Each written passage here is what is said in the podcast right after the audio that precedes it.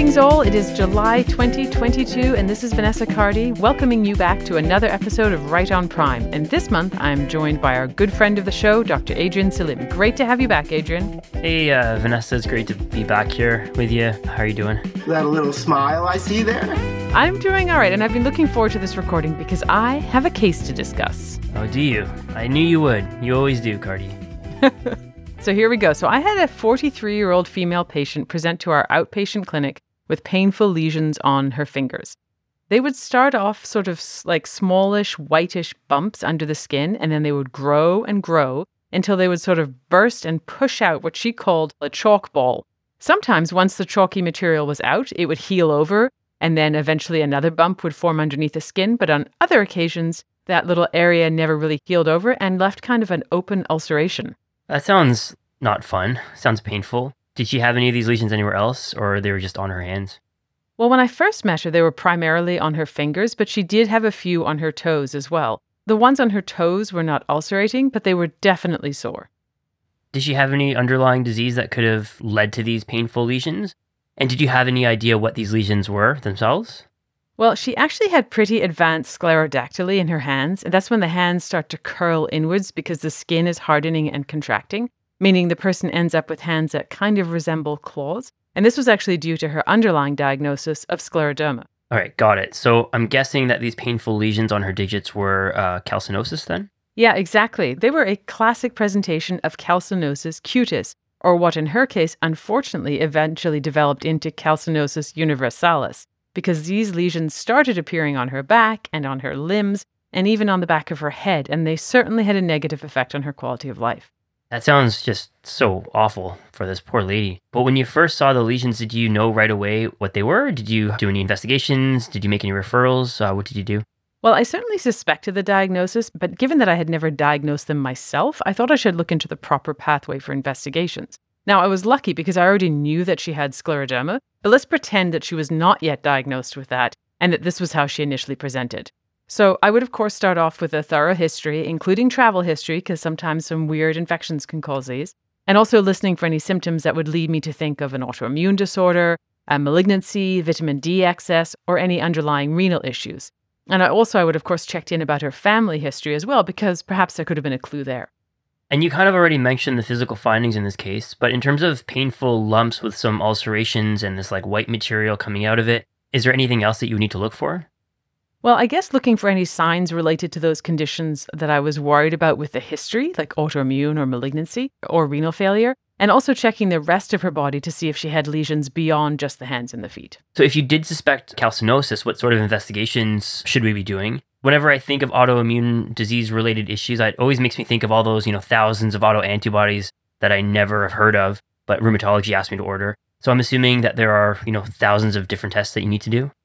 Well, if you're worrying about the underlying cause of the calcinosis, then you're certainly going to need to do all of the standard malignancy and that whole barrage of autoimmune tests. But for figuring out if what you're actually seeing right there in front of you is calcinosis, it's really only a matter of a few tests, and these tests are, not surprisingly, related to calcium and phosphorus metabolism, so it kind of all fits the picture. You're basically going to want to do serum levels of calcium, vitamin D, and parathyroid hormone, as well as phosphorus, and then in addition, you're going to order a twenty-four hour urinary calcium level.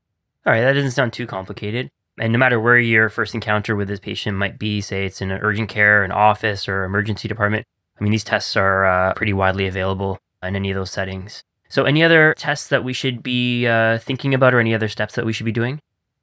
X-rays can be useful if you need sort of further confirmation of what you're looking at, because the calcinoses show up pretty clearly on X-ray, but there's no real need to do any more advanced imaging, unless, of course, you're looking for that underlying cause issue, so whether you're looking for tumors or some other issue that could be causing the calcinosis in the first place. Okay, got it. Let's just keep it simple. So hopefully treatment is as simple as investigations? Unfortunately, not so much. There are things that we can do, but they aren't always very effective, and they are not without their own side effects. It's suggested that we actually adopt kind of a two-pronged attack. We work towards treating the underlying cause of the calcinosis, in this case it would have been the patient's scleroderma, to make sure that's kind of in control, while at the same time treating the calcinoses themselves. Okay, but leaving aside the management of scleroderma here, because that is a huge topic in and of itself, and don't really want to get into that right now. But can you run through some of the specific things that we should be doing for uh, calcinosis? For sure. So straight off, we should mention that the calcinoses don't necessarily need to be treated. If they're not bothering the patient or affecting their function, or if they're not painful, then watchful waiting is certainly an option. But if, like in our patient, they are causing pain, there are either medication options or surgical options. Surgery is really more for those patients who have a limited number of lesions, and while it can sometimes be effective, those procedures are of course not risk-free. Lesions can recur, infections can certainly occur with any surgical procedure, and you can also get formation of sinus tracts, so that's obviously something that you need to make sure the patients know about before they have surgery. And then there are medications. If the patient doesn't have too many lesions, then injection of sodium thiosulfate is a possibility, and there don't seem to be too many harms associated with this. The evidence says that it can help a bit, but if the patient is leery of injections or if there's simply too many lesions to make it practical to be in doing all these injections, then diltiazem, colchicine, or minocycline are options. And is there anything that would make you choose one of those treatment options over another one? Well, diltiazem is kind of my go-to med to start off with unless the patient has already developed ulcerations from sites of previously extruded calcinoses. In a case like that, the patient's inflammatory cycles are already kind of revved up, so going with something more anti-inflammatory like minocycline or colchicine will hopefully get you more bang for your buck. So if it's straightforward and no ulcerations, diltiazem. If you're seeing ulcerations, you're going to go more for an anti-inflammatory like mino or colchicine. All right, so that's pretty clear and straightforward overview, but I'm kind of feeling despondent about this situation in this case. So am I wrong to have that feeling about this particular case? No, unfortunately, I think your gut feeling is spot on here, Adrien, because these lesions are, are generally painful. They often happen on parts of the body that are already painful from arthritic changes and sclerodactyly in the case of scleroderma patients, and they really further impair a patient's function. They also have a negative cosmetic effect, and as I mentioned, they are painful. There are some treatment options, but none of those are foolproof, and none of them are without side effects of their own. Yeah, it's kind of depressing, isn't it? Yeah, it really is. It's very hard to uh, sort of explain to a patient that we can try to treat these, but you're probably going to keep getting them. Yeah, well, thanks for sharing this case and uh, reminding us of the different steps in diagnosis and, and management. It's really useful. My pleasure, Adrien. But now let's uh, turn to hopefully some happier topics, or different topics at least. Let's get on with the rest of the show. Because on Reviews and Perspectives with Hobart Lee, Heidi joins Hobie to chat about treatment refractory depression and the use of E C T, while on The Generalist, Andrew Buelt joined Heidi to chat about other loop diuretics that we should perhaps consider over furosemide. That one kind of blew me away and has led me to change my practice, so do not miss out. Yeah, and then in our office piece for the month, Penny Wilson and Heidi chat about the possible complications with the use of O C P. And for urgent care, tune in for a chat about anaphylaxis. And then we get to introduce a new speaker to the Right on Prime world. I interviewed G I specialist Doctor Chadwick Williams about inflammatory bowel disease. This was kind of a different approach to a topic because I interviewed him about I B D from the E R doc perspective, and that piece is on EM:RAP this month, and then followed up with an interview with him about how to care for I B D patients in the outpatient setting, which is here on our show. Your subscription to Right on Prime covers EM:RAP as well, so be sure to check out the E R focus piece as well for more delicious educational nuggets. And then for Rural Medicine this month, you tackle the thorny issue of getting a second medical opinion from a specialist, um, especially when you're working in a remote community. It can be quite a tricky situation when you disagree with their suggestion. So tune into that one. That was a great one. And so without further ado, let's jump into Right on Prime July twenty twenty-two, and we will see you on the other side for the summary. Sounds good, Cardy. See you there. Coming to you from semi-scenic Loma Linda, California, it's Reviews and Perspectives with Doctor Hobart Lee. Well, Heidi, it's good to see you again. How you doing? I am doing swell, Hobie, swell as always. And I hear that you have a clinical conundrum that we're going to talk about today. And this makes me happy because my middle name is Conundrum. Okay. Heidi Conundrum James. That's a little unusual, but okay. I enjoy a good conundrum. That's why I went into medicine, right? Very good. That's absolutely true. Bring it. Bring it on, Hobie. Okay. So I have a patient. He's a middle-aged guy. He's got very severe depression. He's been on several different antidepressants. He's had a very minimal response, where the side effects were bad enough that he couldn't tolerate it. He's been hospitalized for suicidal ideation in the past. He is managed jointly with psychiatry, who is adjusting his medications. And he has been in therapy off and on in the past, but really has told me that he doesn't find it to be that helpful. His depression is pretty severe. He's not working. He reports kind of mostly staying in his apartment twenty-four seven and really only leaving to come to the doctors. So how would you help this patient? Oh, wow. Well, that is so tough. And unfortunately, I've had similar patients too. And these are people that your your heart just breaks for, because there seems to be something about their neurochemistry that seems either completely or significantly unresponsive to available medications. Like some of these patients will adhere like the dickens to the treatment plan and the meds, and they continue to feel awful. It's uh, so challenging for them, and honestly, sometimes for me as their provider, because I want them to feel better, and I just can't help them. So I'm glad we're talking a little bit about medications to manage depression and also delving into some detail into a treatment for severe or refractory depression. Yeah. I mean, this is really tough, which is why I bring it up. So, you know, I'm curious, uh, in your own practice, when do you think about switching antidepressants when a patient is not responding versus adding or augmenting on with a second medication? Oh, wow. You're making me wonder if my practice is evidence-based here, Hobie. You're putting me on the spot. Um, but I guess uh, thinking on the spot, I would probably stick with one medication with dose escalation for about two months. And then if there was no response, I'd either talk to the patient about switching to a different class of antidepressants or perhaps augment the therapy with a second med. So I guess uh, kind of depends on the patient and the situation. Um, how about you? Yeah, I'm much more of a switcher than an adding on person, because I, I just, I'm not a big fan of polypharmacy. I think that's a real problem for a lot of my patients. And so I'm much more apt to stop and switch an antidepressant than adding a secondary medication on. But there is some data for treatment-resistant depression that adding a secondary medication may be more efficacious than switching meds. So that was kind of news to me as I've been thinking about this patient. How about another question here? How many antidepressants will you try before you say, you know, you're just not responding like I would like you to? I think you need to see a specialist. Hmm. Well, I guess between maximizing a dose, switching a med, then augmenting with something, that's probably, I'd say I'd try meds from three different classes, either alone or in combination. And at that point, if I, I would refer at that point. Yeah, I, I would say I'm very similar.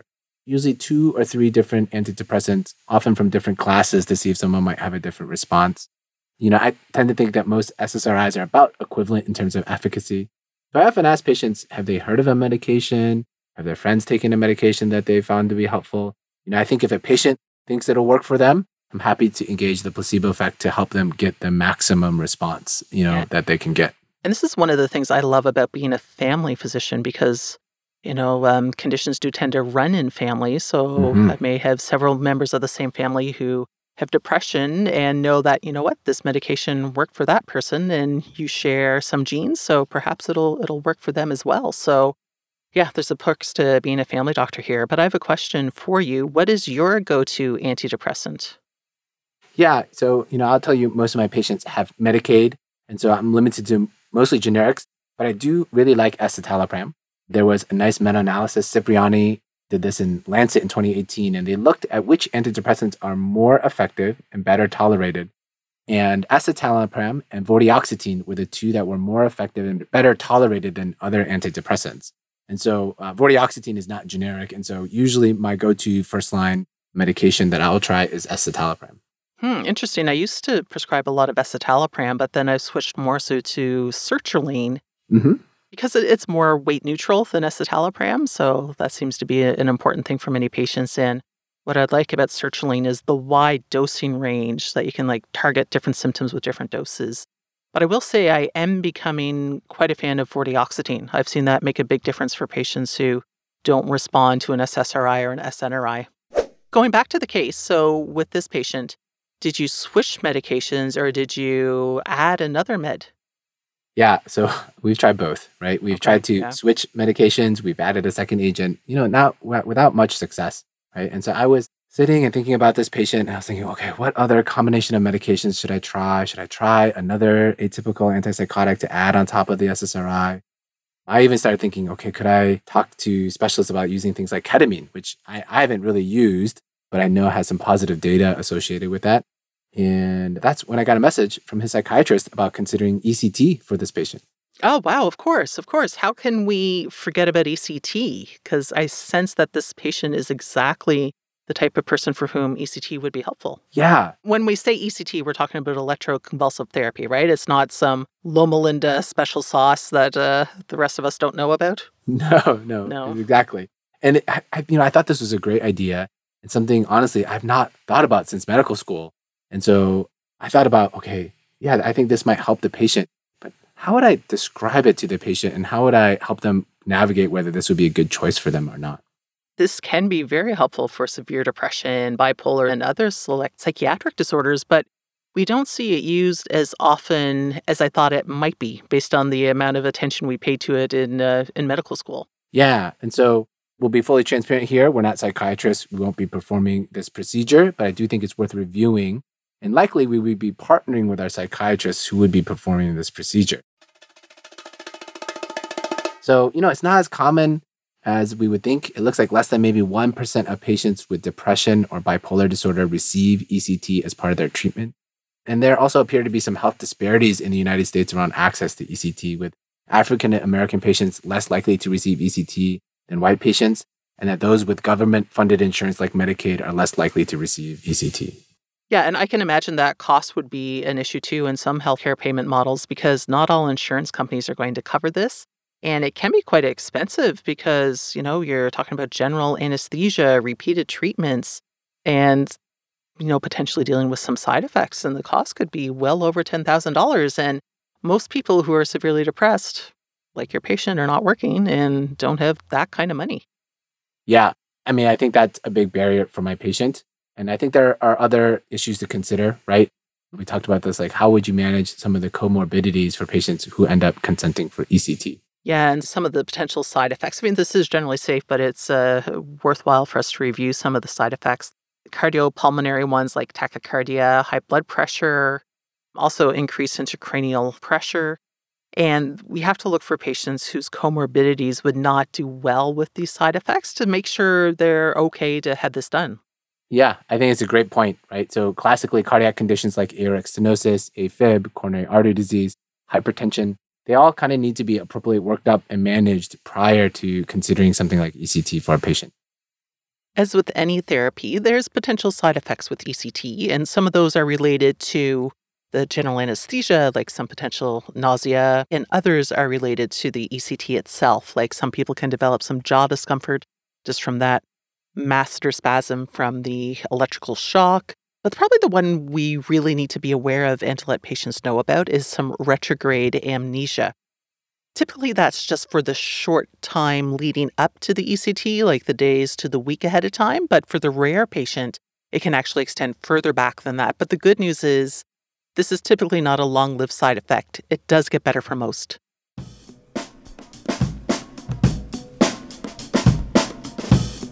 You know, interestingly, Hobie, pregnancy is not a contraindication.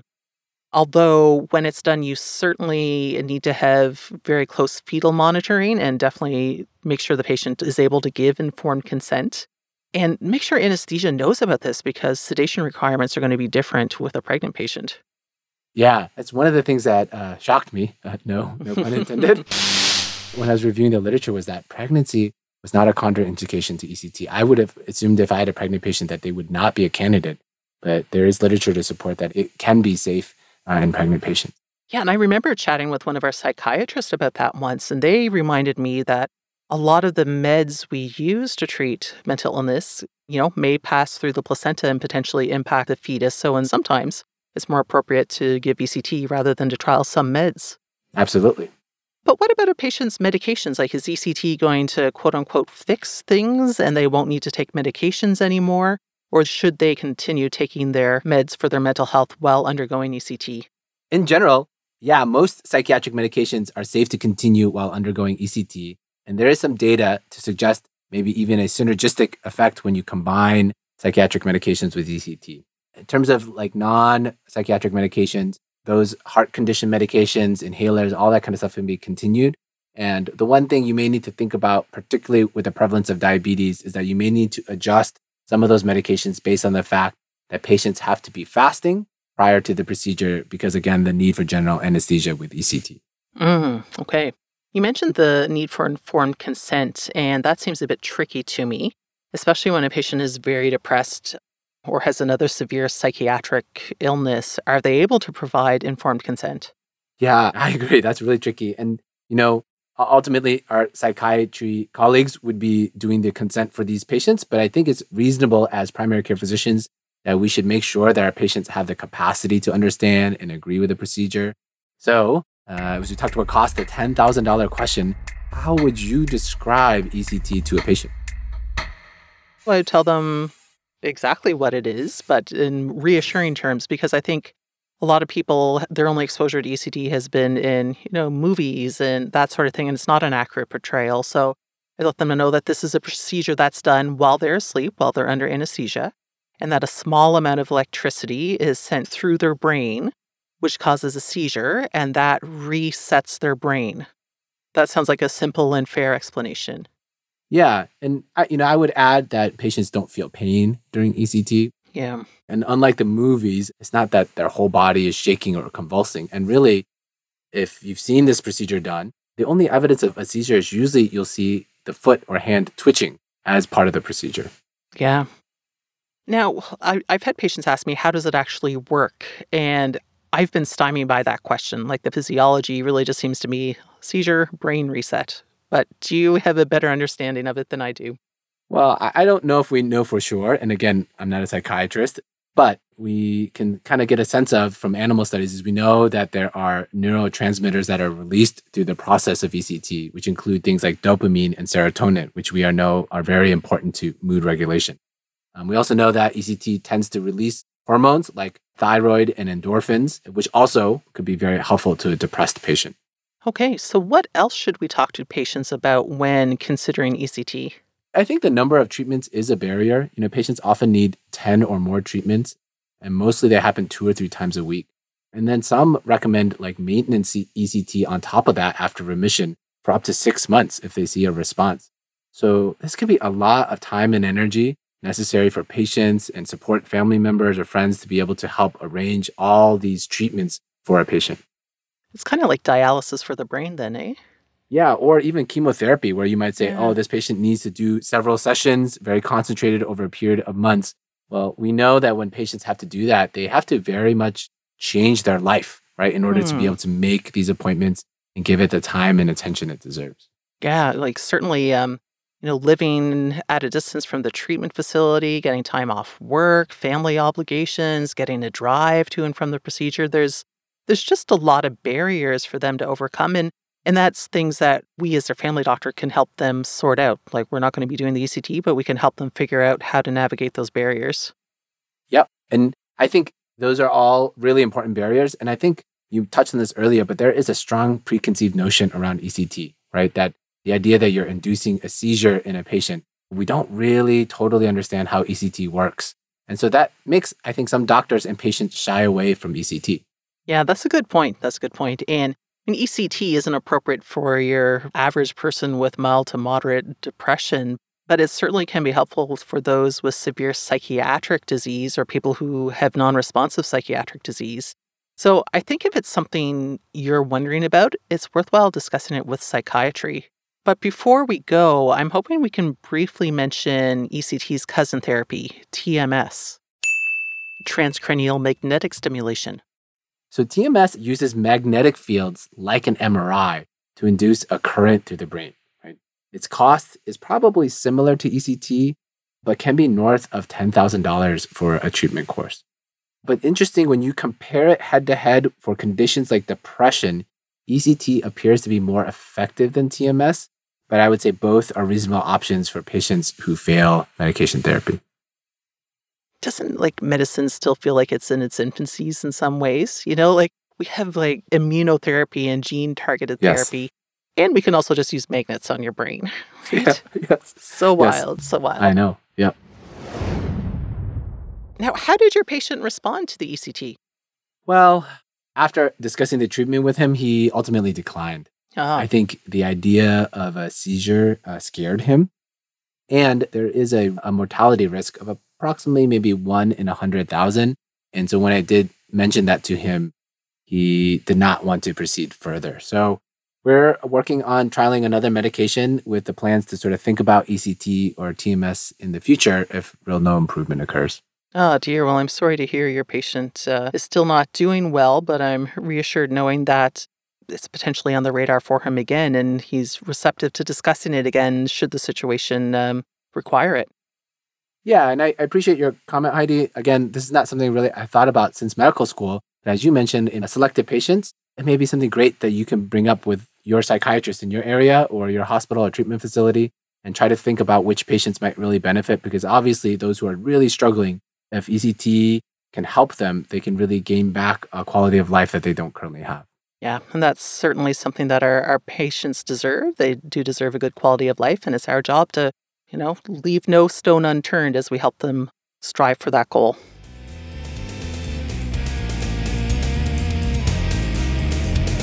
Okay, perfect, Kobe. Thank you for bringing up this important topic. I've enjoyed discussing it with you. Yeah, thank you. We'll see you next month.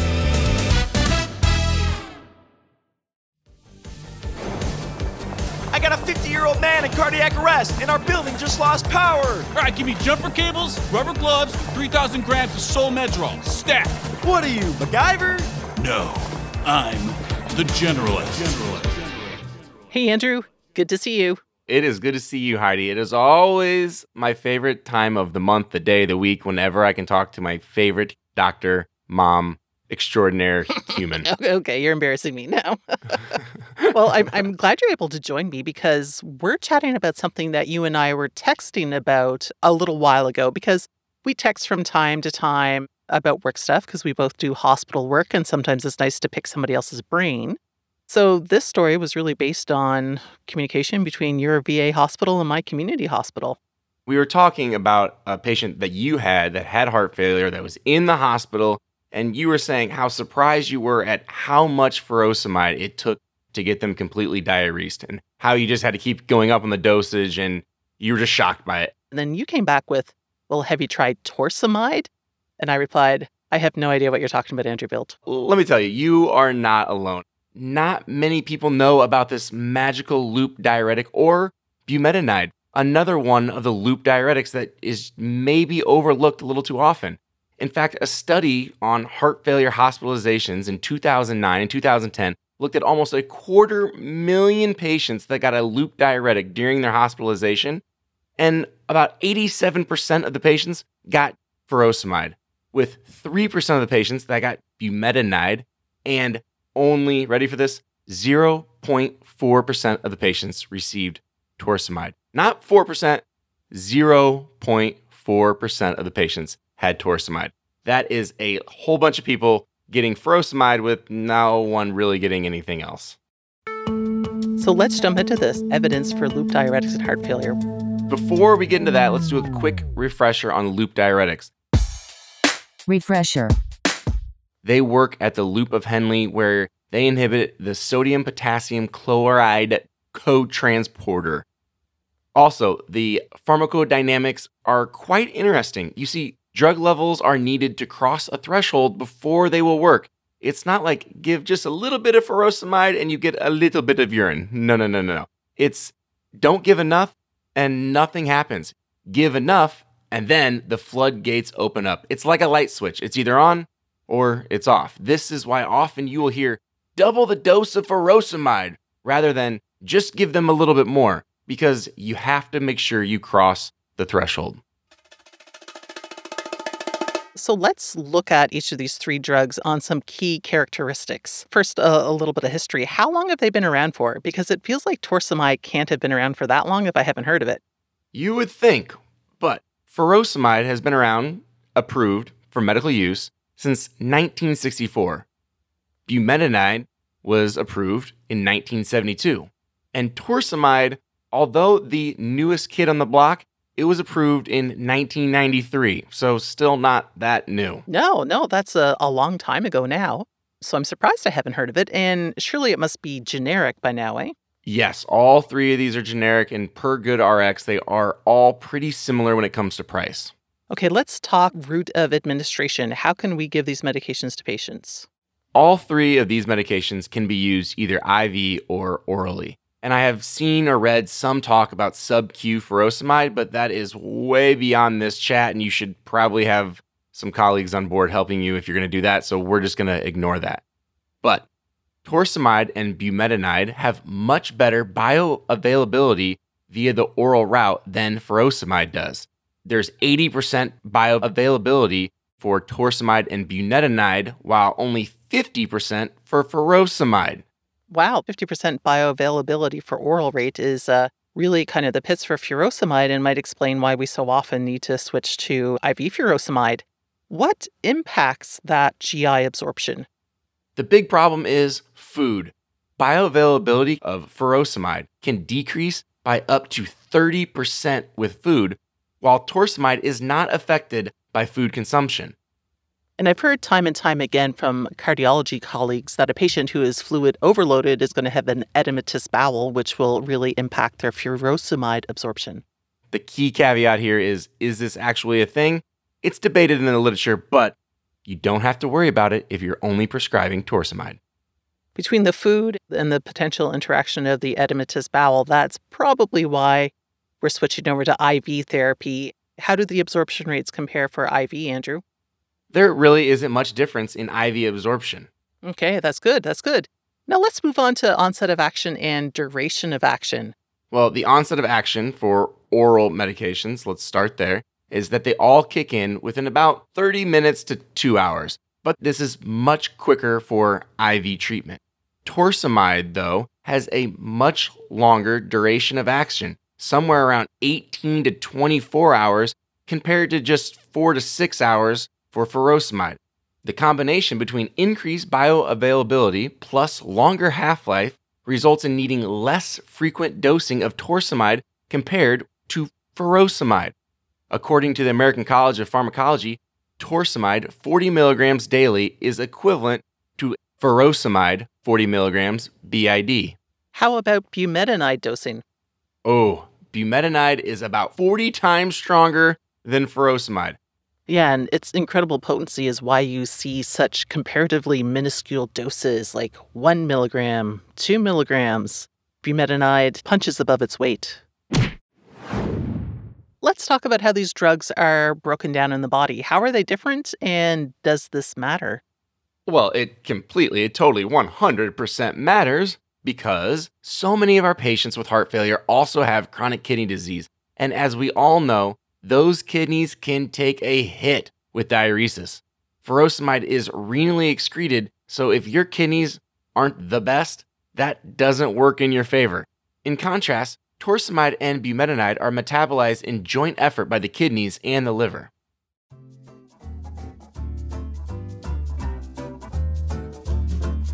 Okay, thanks for that helpful review, Andrew. And now we get to jump into the part that I know you've been waiting for, the evidence. The evidence. I, for one, really need to know what the evidence says before I swap out furosemide for either torsamide or bumetanide. Well, I wish that there was a head-to-head trial or data for all three of these. There isn't, so we'll just have to take what we have. First of all, torsamide versus furosemide. We have a trial published in two thousand one, which was open label, of two hundred thirty-four patients who were randomized to either torsamide or furosemide and followed for one year for the outcome of heart failure readmissions, and it occurred significantly less in the torsamide group, only seventeen percent of the time, compared to thirty-two percent of the time in the furosemide group. Wow, that sounds impressive. That's almost a fifty percent risk reduction for heart failure hospitalizations. That uh, that does stand out. And the individuals who were prescribed torsamide on top of their already normal heart failure medications had almost a fifty percent relative reduction in mortality. The absolute numbers were about two percent in the torsamide group and about four percent in the furosemide group. And if that wasn't enough, there was also a significant improvement in the functional heart class for those individuals that were assigned to torsamide. Again, that's kind of impressive. I mean, it is only from four percent to two percent, but that's a statistically and clinically significant finding there. I would agree. I mean, it is a small number, but it's death. And even a little bit of improvement in death is still a really big improvement in life. You know what I mean? Very true, very true. Now, I also found a meta-analysis from twenty nineteen that looked at a total of fourteen randomized trials and contained just over eight thousand patients. And this found that those who received torsamide had both fewer heart failure hospitalizations and also were more likely to have an improvement in their New York Heart Association class of heart failure. But they did not find a difference in mortality, unlike the study that you were just mentioning. Yeah, and to be fair, we should mention that there currently is a six thousand patient randomized trial that is underway, but it isn't expected to be done until August twenty twenty-three. Based on these studies, Andrew, I'd say that torsemide would easily take out furosemide in a street fight, like hands down, no problem. Two hits. Me hitting you, you hitting the floor. Anytime you're ready, pal. Hands down, I agree. Said differently, of all the numbers that we just kind of threw at you, the number needed to treat at ten and a half months to prevent heart failure hospitalizations with torsemide is around six. Six. Count them. Six. Okay, yeah, an N N T of six to prevent hospitalizations at ten point five months is impressive. Even if the numbers are way off and the N N T is doubled, and so now it's twelve, that's still really good. So I just really feel passionate about a change, or at least a consideration for change, to torsemide. Now, what about bumetanide? What sort of evidence do we have in favor or against this medication? Well, we have two trials pitting bumetanide and furosemide against each other, which is not much. One of them was for nephrotic syndrome, so not the heart failure population that we're looking at. But one looked at heart failure, and the bumetanide group had less dyspnea on exertion and at rest, but there was no impact beyond that. Hmm. Okay, that's interesting. So sounds like maybe there's a slight edge for bumetanide there, potentially, versus furosemide. Yes.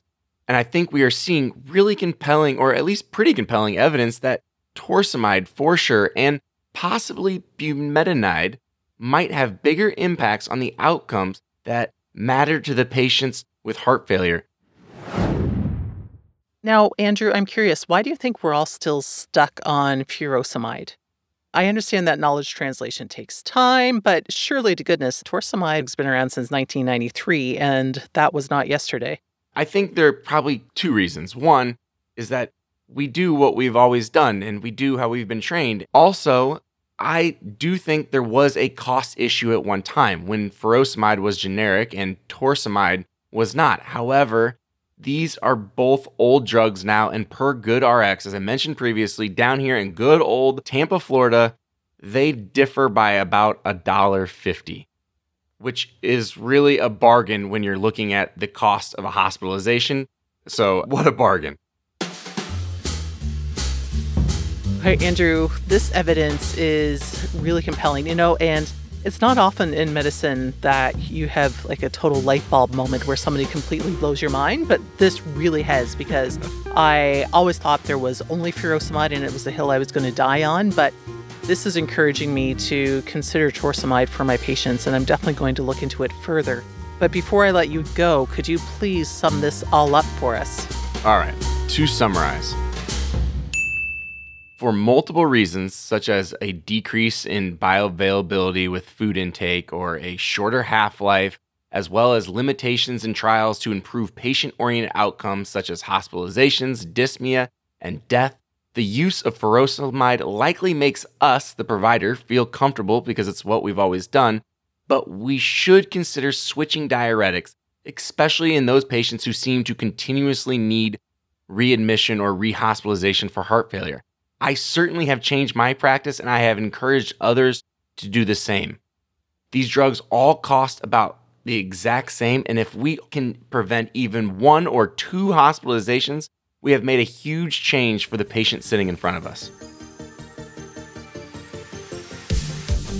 Well said, well said, my friend. So go forth and prescribe your torsemide. That's right. I agree with that. Well, I mean, you may want to see if your hospital actually has torsemide first. That's uh, that would be a good place to start.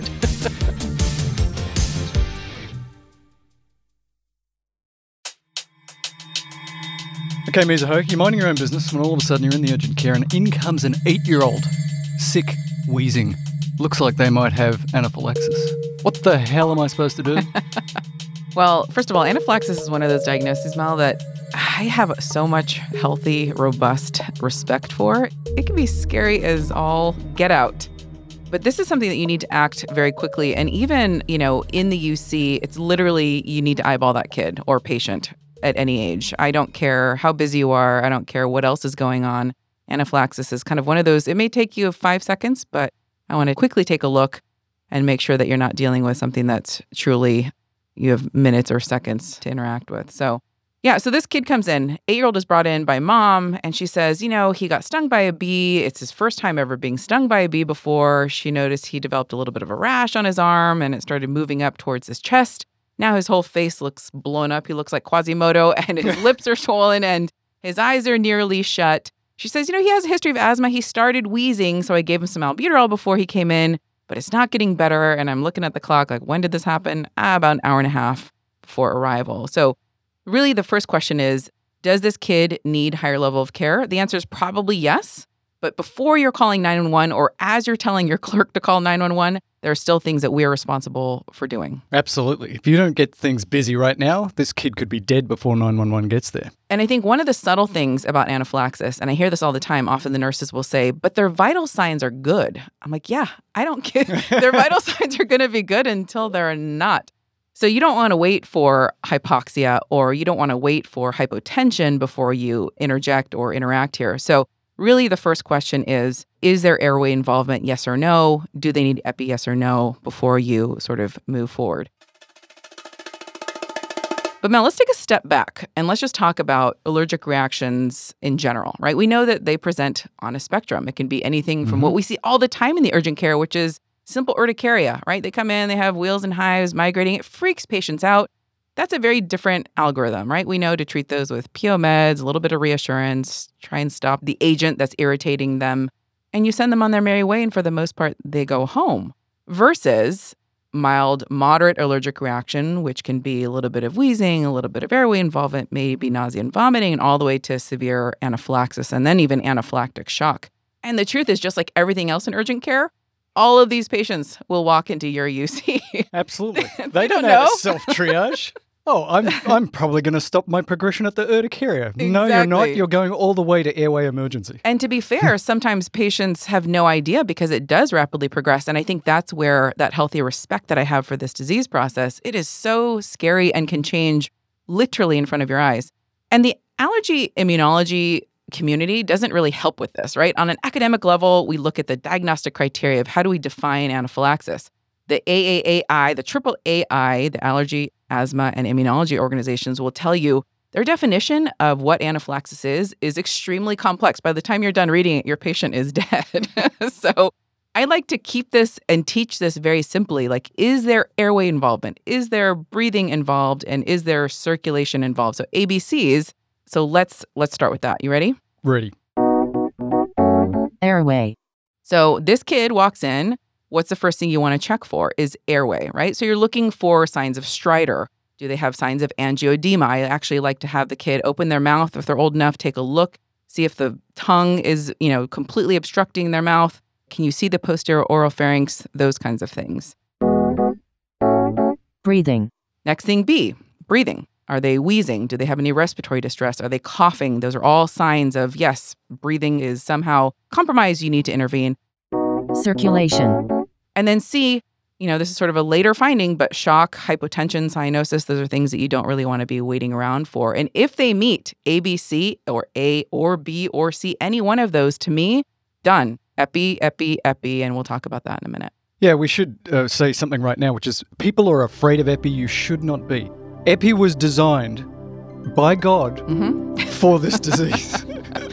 It was, and it's funny, I think Swami was the one that said, you know, epi never made anyone's heart or brain explode. And that's true. It is the safest medication. And even, let's say, worst case scenario, I've given epi, epi, epi, epi drip and actually caused an enstemia in a, you know, overweight sixty-something-year-old guy one time. But he was dying. So what's going to kill him now versus what's going to, you know, potentially harm him later? So risk versus benefit, epi all the way. And to your point, even those of us, you know, experienced or junior physicians, clinicians, A P Ps in the world, we are still reticent to use it. And it's something, it's a mental block. Like, you don't want to admit that they're that sick.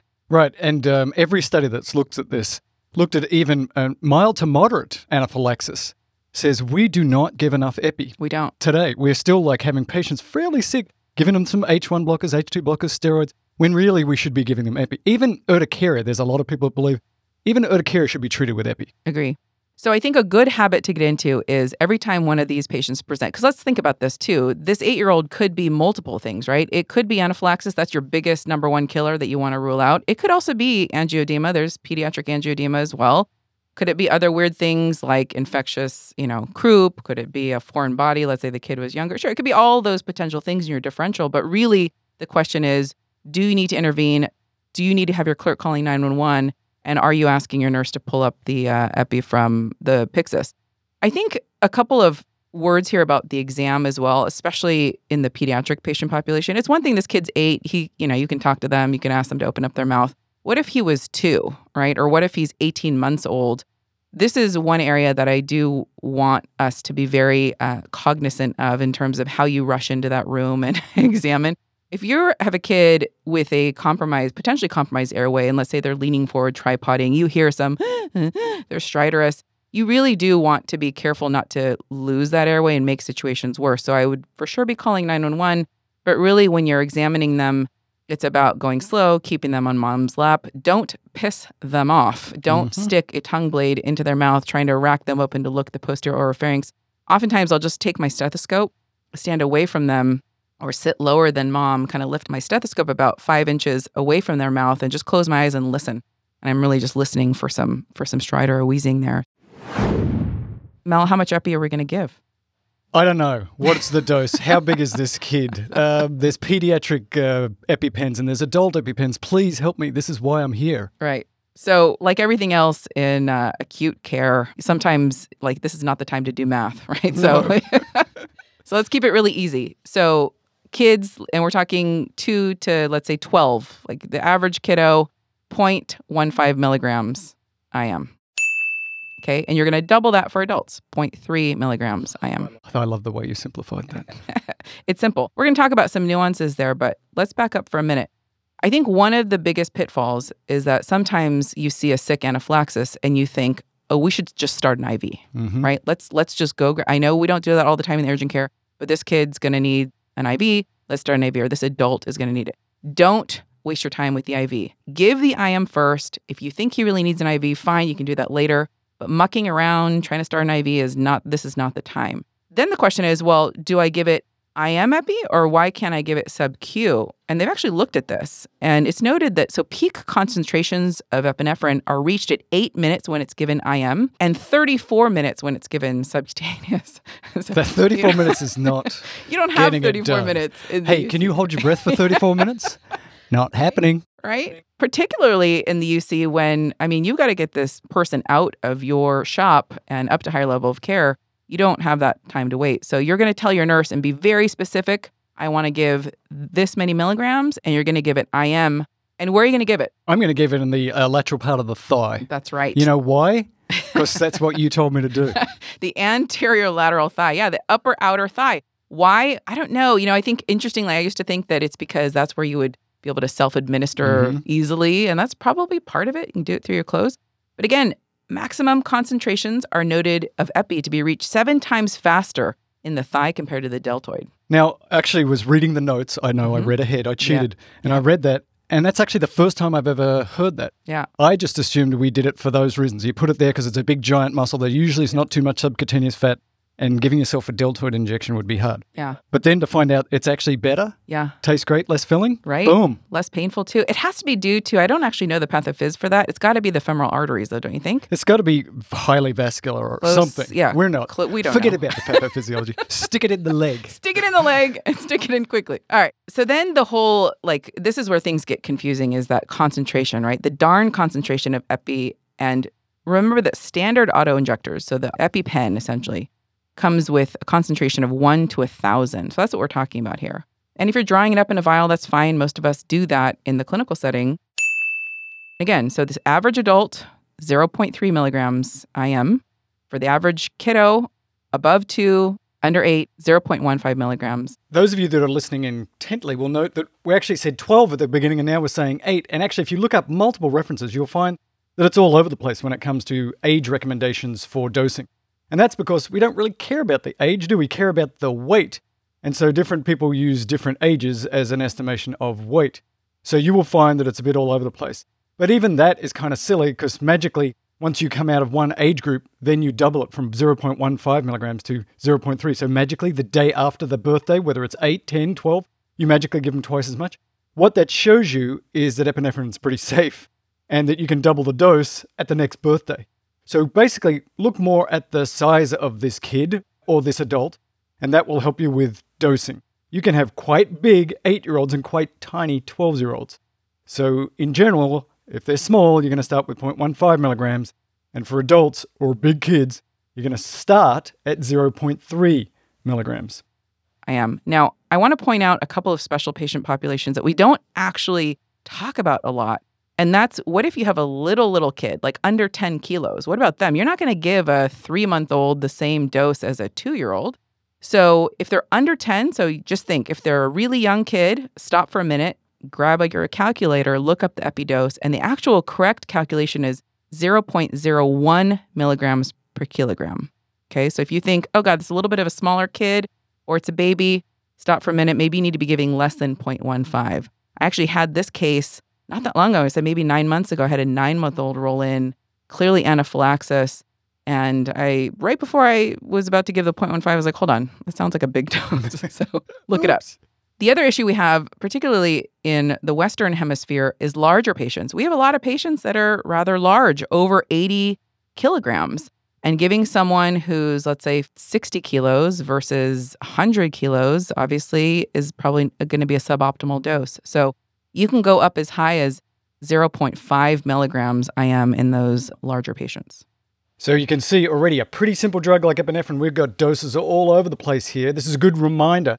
But in most circumstances, if you've got time, you want to look this stuff up. You should not rely on your memory. Go to Corpendium, for example, and pull up the anaphylaxis bit and the, the bit on epinephrine dosing and follow that. This is just sort of ballpark for emergencies when you can't even do that. But in general, always look up the dose of a drug. Do not rely on your brain. Yes, the chapter in Corpendium, it's called Allergy, Hypersensitivity, and Anaphylaxis. This is a fantastic section by Christina Toop and section editors Doctor Dubs, Swadron. Go and review this because for sure it gives you great details on uh, how to manage this. And I pull it up right there at the bedside and you can quickly have that information. So apart from the dose, you know, we just said zero point one five for kids, zero point three for the average adult, and then a little higher up to zero point five for the bigger adults, a little smaller for the little, little guys. What about needle size, Mel? If you have a really large patient... Use a bigger needle. Use a bigger needle. So you can go up to one point five inches to penetrate through that subcutaneous tissue. That makes sense. And then the last thing I want to mention is what about those pregnant patients? It's rare, mm-hmm. thankfully, but remember, if, especially if they're very gravid in that sort of third trimester, remember to, just like everything else in pregnancy, you want to offload that uterus off of the aorta. So shift the patient to her left lateral side uh, as you're giving the epi. You always want to treat mom just like you would if she wasn't pregnant. So yes, epi is safe in pregnancy because if you don't keep mom alive, baby's not going to survive, but make sure to offload that uterus to the left. And what about repeat dosing? So I ran in there and I gave the dose and it's ten minutes later and the kid's not looking that much better. First decision making in the U C is, do they need epi, yes or no? And the answer for sure is a resounding yes. And even when you think it's no, you should think twice because you probably do need to give it, right? You're wrong. You're wrong. And at that point, if you're thinking this patient needs epi, the question is, do you need to nine one one them out or not? That's really going to be dependent on your shop. Some people are like, ah, I feel comfortable giving epi, maybe some adjunct therapies we'll talk about in a minute. Watch them here for an hour and decide. Then there's other patients that come in really at that last, last sort of minute before they stop breathing. Those patients, you're not going to have a chance. You're going to give them epi. You're going to for sure send them out via nine one one. So this is all sort of situational. Also, your comfort level. What time is your, is if this patient comes in fifteen minutes before you're closing, you know, there's a lot of pragmatic parts to this. But for sure, if I'm ordering I M epi, I'm already asking the nurse, please drop my second dose because you're likely going to need that one depending on the severity. The other thing I try and get out of the history is, is this the first time they've had this? A lot of these patients have peanut allergies or something that's well known and you just get a quick history and like, how many times do you usually have to get epi before this is under control? And they say, oh, three times. Right. And I've been intubated five times. Right. I'm like, yeah. you're you're out of here, buddy. Yeah. Uh, yeah. But some of them will say, oh, just usually one hit with the EpiPen and I'm fine. Right. Um, I just didn't point. have I didn't have an EpiPen. That's yep. why I came. Yep. And so that's a person I'd be like, oh, you look pretty good. We'll give you the shot. We'll watch you for an hour or so. You're good. it's the same as it's always been, okay, yep. I'll send that person home. I agree. The stay and play, right? You stay and play versus get them out. And such a good point about asking. So the question is, well, when can I give the second dose of epi, maybe even the third dose of epi safely? And really, if there's no significant improvement, and I don't leave that patient's bedside, I don't know about you, Mel, but I don't leave that patient for at least five minutes till I know that epi's working. And I'm constantly like, how do you feel? Does it, it's going to make your throat, you know, whatnot, or until E M S has arrived. And so you can give that second epi within five minutes of the first one, and do not be afraid to give it, certainly, uh, like you said, because we are typically underdosing these patients anyway. Most of the time, you know, the most common scenario is you give it and it's amazing. It's the most fun thing because they get better in yep. front of you. Yep. Uh, but just know, repeat dosing is often needed. Don't wait too long. Don't wait half an hour. No. Five or ten minutes, just like you, I'm there at the bedside because I don't know which way this is going. Is yep. this the good patient that's going to get better? Yep. Or the bad patient that's going to get worse? I had an eighteen-year-old in my U C last year who walked in. She had just been prescribed Bactrim from the U C provider the day before for a U T I, right? Great. She walks in. And literally within five minutes, I could see the back of her oral pharynx. After I gave I M Epi, she started complaining that she was getting a little anxious. And I had told her and warned her, and that's a, a note as well. You want to remind patients or tell patients that that's going to make you feel a little fluttery and, you know, nervous. And so she started getting a little bit dramatic. And I wasn't sure if it was her being just anxious from what was happening versus something really bad. And sure enough, I had her open up her mouth again and suddenly couldn't see any posterior oral pharynx oh, at all. So it was off to the races, second epi, third epi. Thank God E M S arrived and called ahead to the E D to give them a heads up that she's going to need to be intubated on arrival. So these things can happen very quickly in front of you. So yeah, be ready to give it. Hopefully you're not often in this situation, but it does happen. So that's a good review of epinephrine. But what else? What about all these other things that we've been taught about what to give? Yeah, and this is what's funny is that our sort of brain wants to go to these, what I consider adjunct therapies first. Like we're like, oh, they need steroids and oh, they need an H one, H two blocker. But the reality is we know that these take minutes to hours to take mm-hmm. effect, right? It can be thirty, forty minutes, maybe two hours later. So let's talk about them, but these should all be subsequent to epi first. So now you can consider giving these orally. You can give them I M, you can give them I V, and the doses will be in the show notes. This is definitely one of those times where you've got plenty of time now to look up these doses because these are not going to work in a second or in a minute like epinephrine. So you can just go look at the doses. Exactly. So steroids, I always do H one blocker, H two blocker, and some steroids. Yep. I do H one and H two because there are some studies that say that both of them work in slightly different fashion, and so adding the two is good. Yep, exactly. So with steroids, you have a couple of different options. Again, this is going to be dependent on what you have in stock at your shop.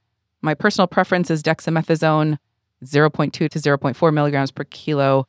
I actually like to give the I V version orally because it tastes better, and uh, it's a one-time dose, and you're done for seventy-two hours. You don't have to repeat it. That, especially for kids, is key because trying to wrangle them with oral prednisolone, which tastes terrible, is a nightmare for parents. You can also give methylprednisolone, one hundred twenty-five milligrams, I V or P O or I M, and then hydrocortisone, two to four milligrams per kilo. And again, all these dosages will be in Corpendium as well. H one blocker, Mel, what's your favorite H one blocker? I, your only H one I don't blocker. know any H one blockers except diphenhydramine, Benadryl right. in this country. That's all I got. And the average dose for the adult is about, right, fifty milligrams. Mm-hmm. If they're over twelve, or, you know, you can give about twenty-five to fifty milligrams. Remember, it's going to be pretty sedating.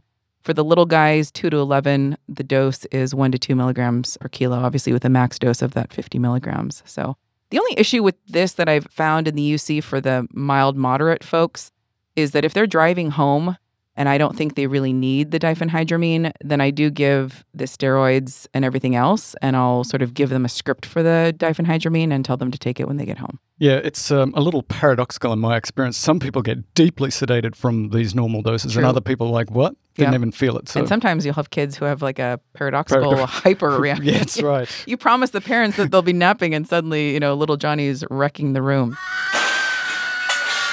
H two blocker, famotidine, twenty to forty milligrams in adults. And for kids, it's one milligram per kilo, the max of twenty milligrams. Pretty straightforward. And then respiratory support, you know, this is the question is like, does albuterol or racemic epi help? You know, I think it can't hurt depending on how bad. If you think you have really like an upper airway obstruction issue, I'm a big racemic epi fan. You can give two point two five percent. N E B, and you can certainly give that directly to the posterior oral pharynx and give I M Epi while you're waiting for E M S to arrive. If it's lower down in the lower airway and the kids wheezing or adults wheezing, certainly can give a albuterol neb. If you have time, give it. Why not? What about fluids, Mel? How do you feel about fluids? Vast majority of people don't need it. But if they're in that shock part of things, uh, they can third space enormously. I mean, if you look at the kid and his face looks like a, a watermelon, yeah. that fluid came from somewhere. Yeah. That came from the intravascular space right. to the extravascular space. Yep. So if they're at all down, then I give them fluid. I just give them normal saline bolus, five hundred mils, and then do it again if you need to. But they can become profoundly shocky um, yeah. in uh, these severe cases. Yeah. You see it more in adults for some reason, but I agree. five hundred, you can give two liters wide open right up front. Be generous, be aggressive. In kids, you can start with that initial bolus of twenty to thirty cc's per kilo and repeat it every, you know, ten minutes as needed. Okay, so let's talk about Dispo, Mel, because this is always our, our biggest sort of state of play. Send them out, send them home. What do we do with this kid? I think it really depends, right? So let's say this kid, you decided to give epi. He improves right in front of you. You give the rest of the cocktail.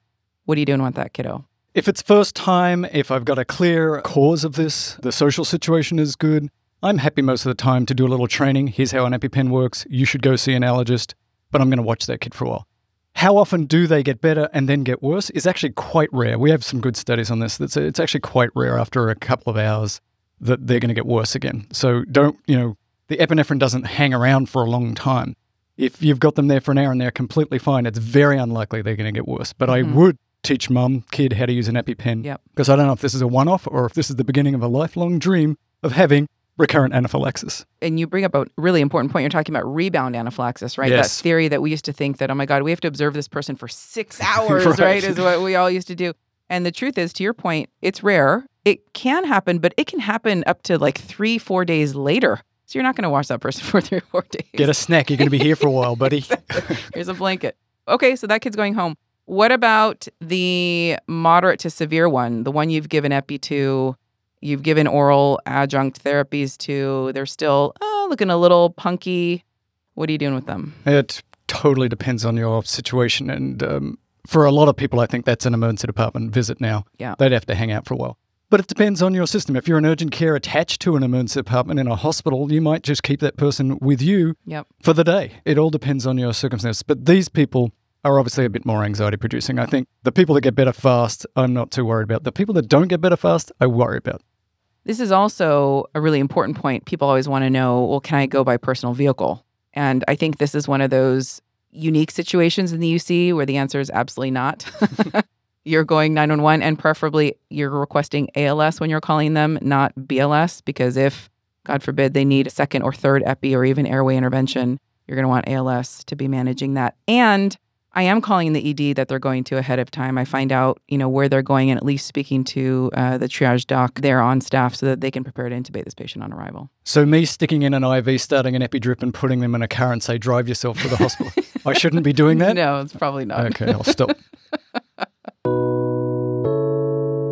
Take home points. All right, so let's bring it home. Anaphylaxis, diagnosis. How do we keep this simple, Mel? I don't know, uh, but don't be afraid of epinephrine. If somebody has got even just urticaria, like there are literally immunologists say the treatment of urticaria, acute urticaria is epinephrine. So if they're mm-hmm. saying that for that, if it's yep. anything more than a bit of urticaria, I'm giving you epinephrine. Everyone's getting epi. Yeah, you get an O P R. Everyone's epi for you, epi for you. Yeah, airway, breathing, circulation for sure needs epi, maybe multiple doses of epi.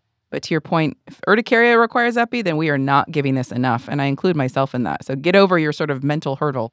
Don't waste your time starting an I V for other treatments. Epi is really the only life-saving medication for anaphylaxis, so don't muck around. Don't waste time.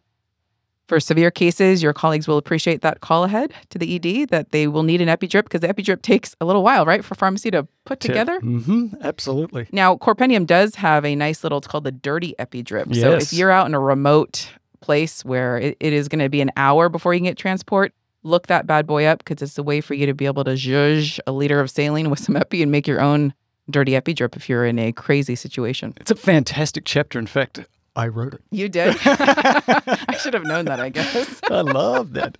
Um, I should say one thing about, we've, we've sort of said epinephrine's fine, fine, fine. No, like any medication there, it can be side effects. So if you've got a ninety-two-year-old who had an M I last week, mm-hmm. who's got a little urticaria, probably not going to give them epinephrine. Right. But anything beyond the mildest of symptoms, the cost benefit is always in E Pi's favor, except under extraordinarily weird situations. Yeah. And again, if that person's coming in with a, uh, about to stop breathing, then you don't really have a choice. I don't care. You'll, you'll deal with their heart attack later. Yeah. Exactly.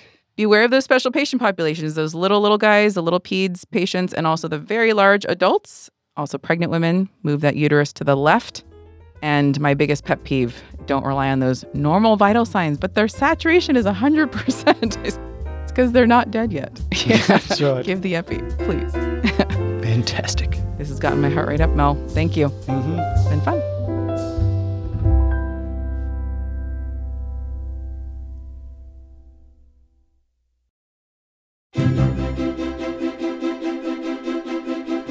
We're joined once again this month by everybody's favorite Australian primary care obstetrician and generalist, Doctor Penny Wilson. Good to see you, Penny. Hi, Heidi. It's good to be back again. How's life on the other side of the world? Yeah, it's great down the other side of the world. You know, the toilet flushes in the in the correct direction again, so I'm happy to be back.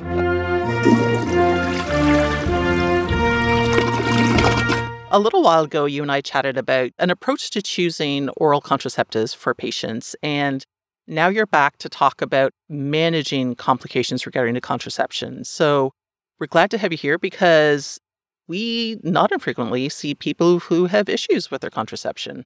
Yeah, so in the last topic, we spoke about having, you know, two or three pills that you would choose to prescribe for patients and getting comfortable with those. But then what do you do when the patient comes back and says, oh, this one that you prescribed me is causing me these problems? So it'll be good to have a bit of a run through how you deal with the complaints that come up after starting a contraceptive pill or other option.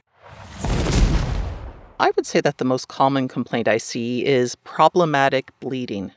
Yes, and this can happen with any type of contraception, is the bleeding can be wacky or heavy or irregular, unpredictable, or light or anything. So those people who have light or absent bleeding don't usually consider it a problem, but that can happen as well. But yeah, let's run through the clinical assessment of those patients with problematic bleeding. Okay, sounds good. It's going to depend a little bit on how old they are, if it's a new contraception for them or if they've been using it for a while. You want to check if they're using it properly. Like, are they remembering to take the pill or are they getting their depot injection at the right time? Do they have any other types of symptoms, like red flag symptoms or other risk factors? Are they at risk of S T Is? Is their cervical screening up to date? Could they be possibly pregnant? And we also want to think about underlying pathology such as endometrial hyperplasia, fibroids, and, and other things that could be causing bleeding. Now, assuming your initial assessment is unremarkable, what's your approach then? What do you do about it? Yeah, so sometimes we can be pretty reassured by a low-risk history, and other times we want to get an ultrasound to reassure us that there's nothing untoward going on in the pelvis. But if everything's looking good there, then most of the time we can actually just wait and see. The first few months after starting any new contraception can be a settling-in period, and that tends to be when the bleeding is the most troublesome and typically improves after three to six months. I usually tell my patients that all bets are off for the first couple of months yeah. when they start contraception. Yeah, and certainly setting those expectations can be pretty important to make sure that they're not surprised when that happens. Yeah. Now, what if your patient is taking the combined oral contraceptive pill? Hmm. So we talked last time about how for most people we're going to be using a monophasic pill. Some people would think, oh, maybe if I use a triphasic pill, then that might be better for bleeding, but it doesn't seem to be the case. So I would still stick with the monophasic pill, even if people have problematic bleeding. But I would want to consider increasing the estrogen dose.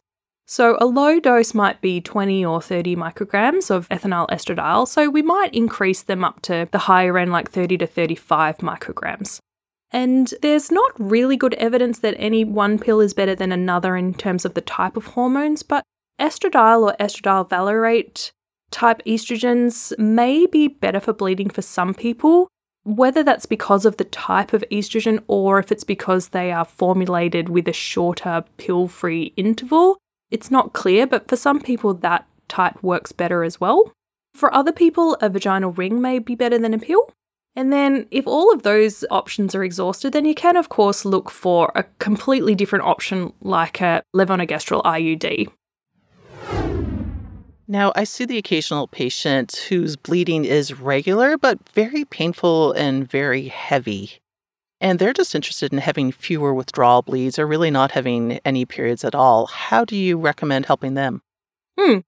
So it's actually fine to not have periods if you're taking the pill. So some people sort of believe that it's it's healthier to have a regular period, but that's actually not true. You can go for extended periods without. And so if you're taking a regular combined pill, you can just take the packets back to back without taking the pill-free or placebo break and just keep taking the active tablets one after the other. And there's also some types of pills that are marketed like that or packaged like that, where they have three months of continuous pills all in the same packaging. But that's a good way for people to have fewer periods, and they can also control when they have their withdrawal bleeds by doing that. So they can either have a scheduled withdrawal bleed, like every three to four months, or they can wait until they start having some breakthrough bleeding. So sometimes we advise people, if they have four days of breakthrough bleeding, take a four-day break from the active pills and then start them back up again. And that tends to work pretty well for most people. What if the patient is taking the progestin-only pill? Does that change your approach? Yeah, that is more difficult to manage because it uh, may not settle with time. So if people do have problematic bleeding with it, it can persist. In North America, there's only one progestin-only pill available, as far as I know, the norethindrone one.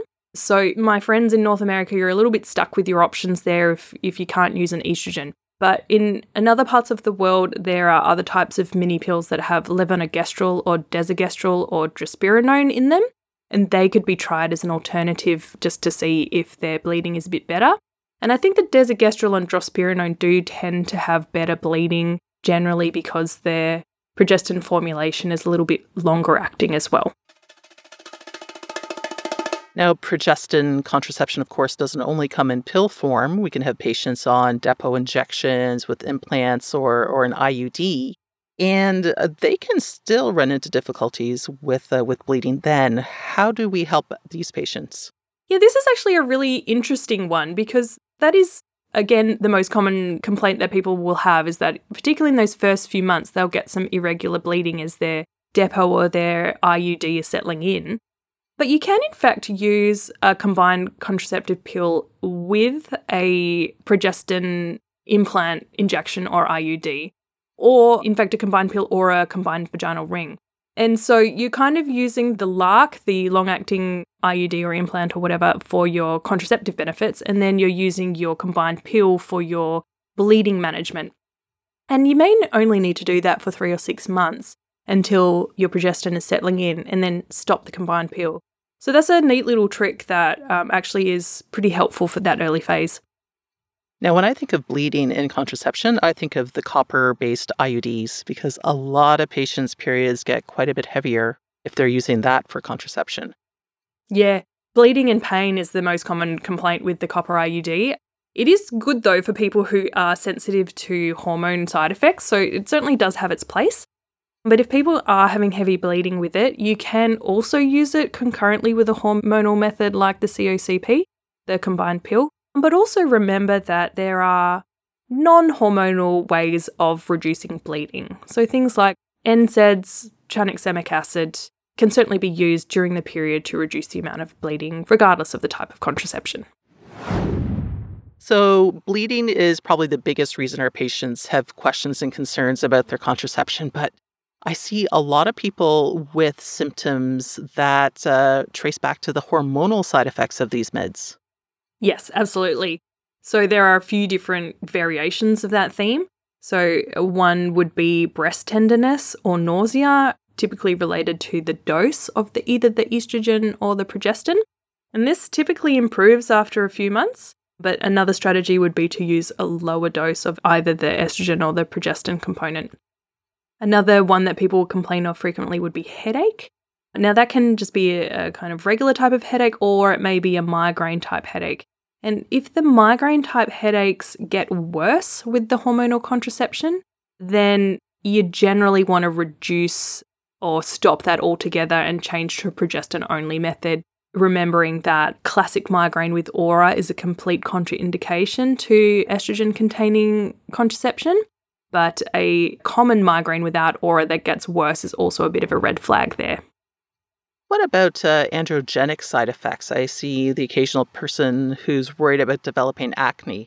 Yeah. Again, this often improves after a few months, so that's a bit of a recurring theme, is just sit tight and wait and see what happens.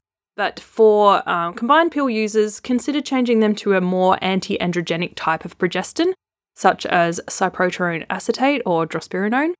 Or you can use non-hormonal acne treatments like your topical gels and things like that with your regular pill. Now let's talk about weight gain. We've all had patients come in and say, I have gained twenty pounds since I started this birth control pill. What is the real scoop on weight gain and contraception? Yeah, absolutely. A lot of people for sure report that they gain weight while taking their hormonal contraceptives. But of course, a lot of people who aren't on hormonal contraceptives also experience weight gain. That's just a kind of normal thing that happens to people over time.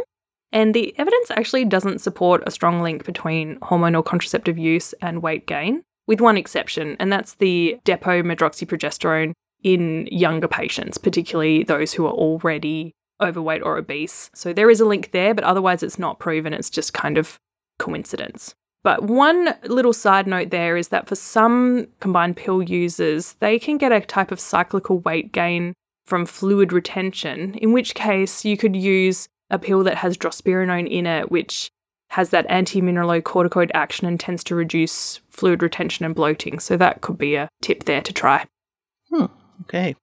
Is there anything else to consider to help mitigate hormonal side effects?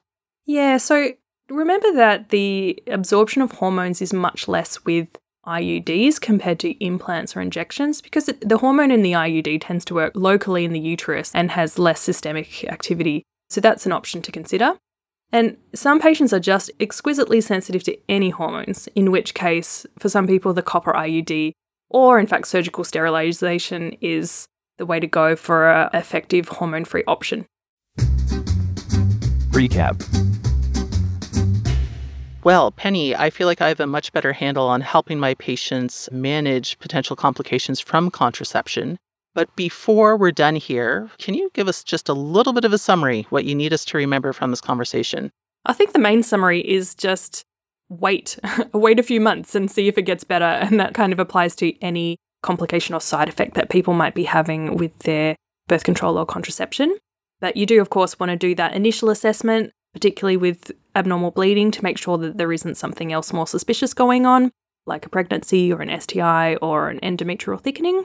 But other than that, you can do a bit of tinkering with doses or types of hormones, like lowering or increasing the doses to see if you can get things a bit more settled for the patient. Okay, perfect. That's wonderful. Thanks so much for lending us your expertise here and helping us all to become more comfortable with managing uh, contraception complications. Anytime.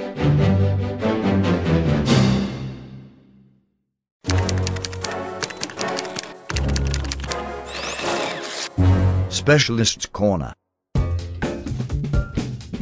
Greetings all, this is Vanessa Cardy, and today we are launching something a little different here on Right on Prime. This is Specialists Corner.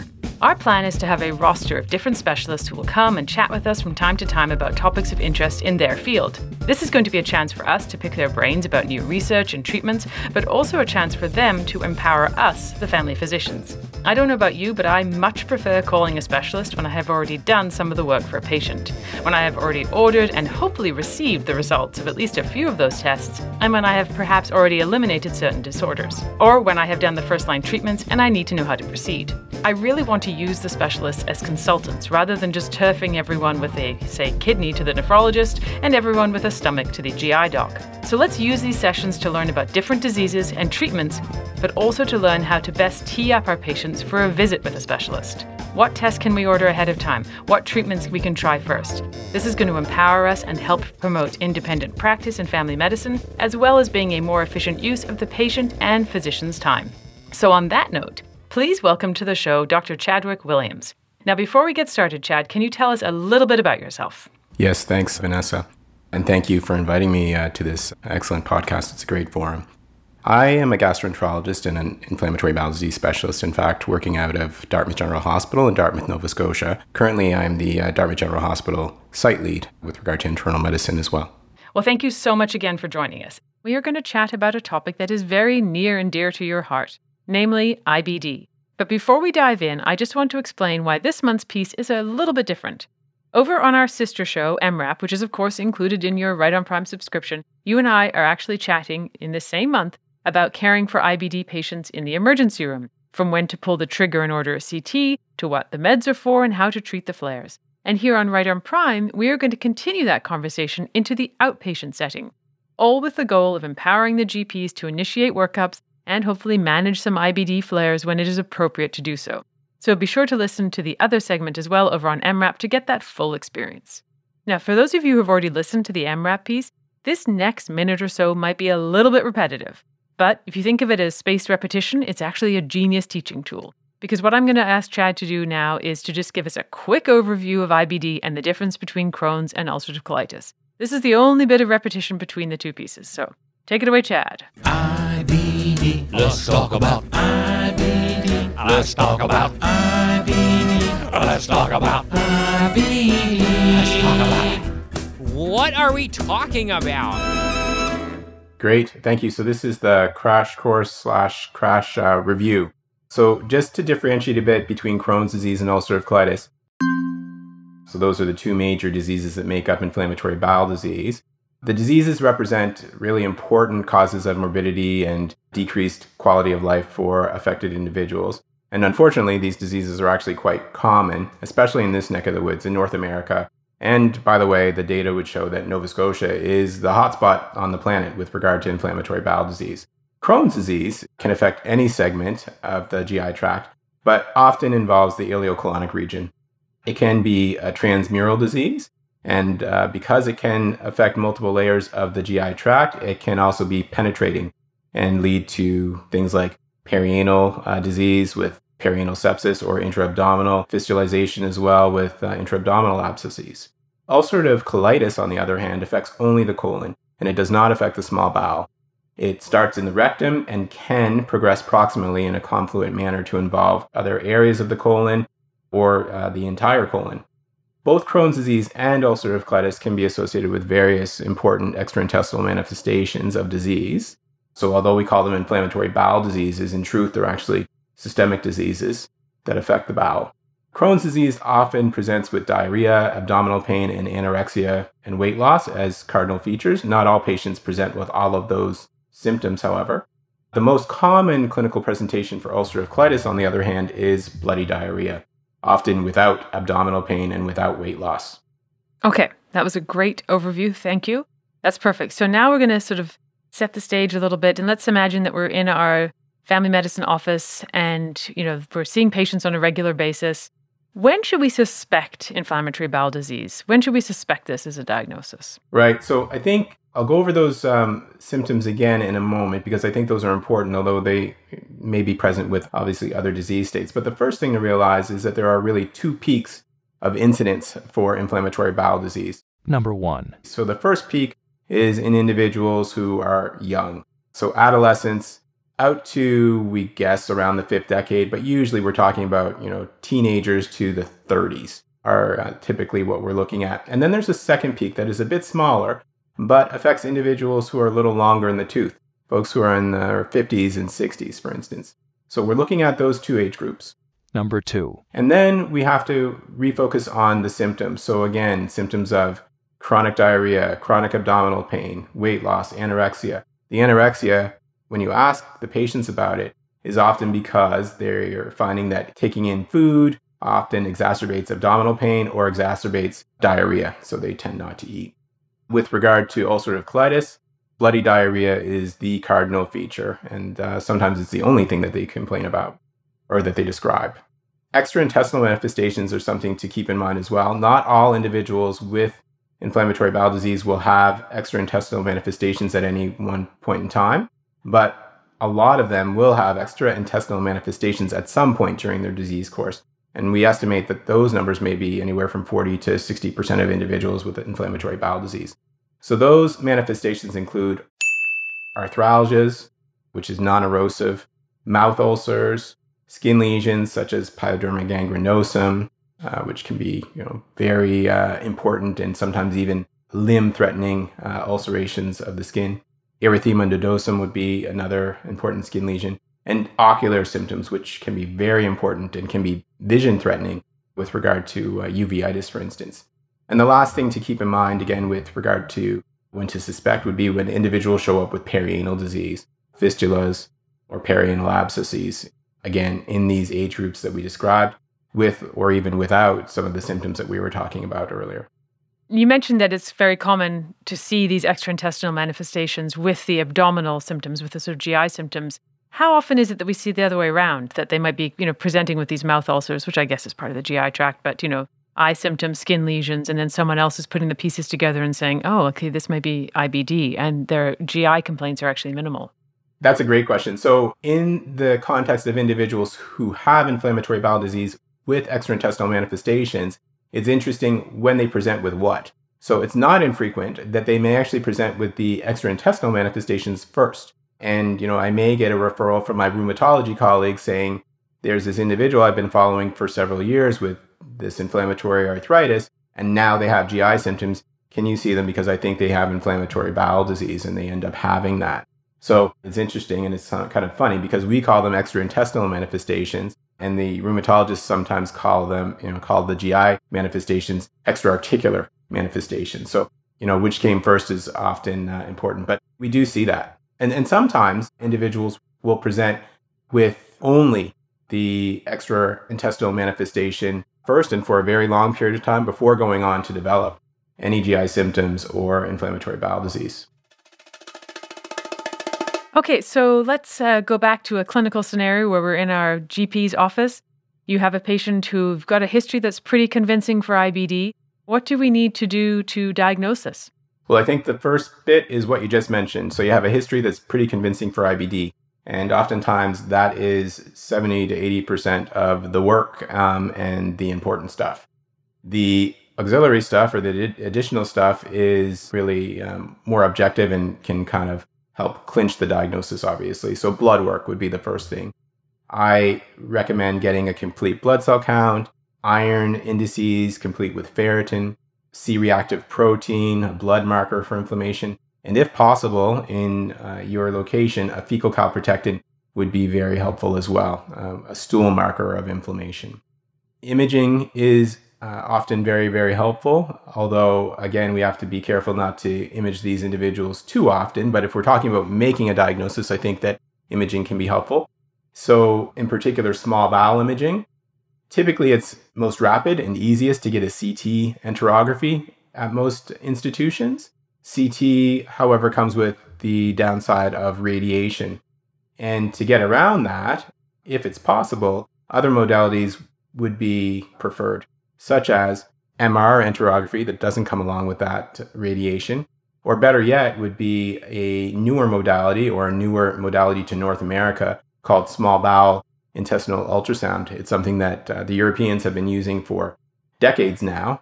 It performs as well or better than our cross-sectional imaging for diagnoses of small bowel Crohn's disease, and can also be used to assess the colon for Crohn's disease and ulcerative colitis. It can be done at point of care, and it has zero risk uh, with regard to radiation or other harms.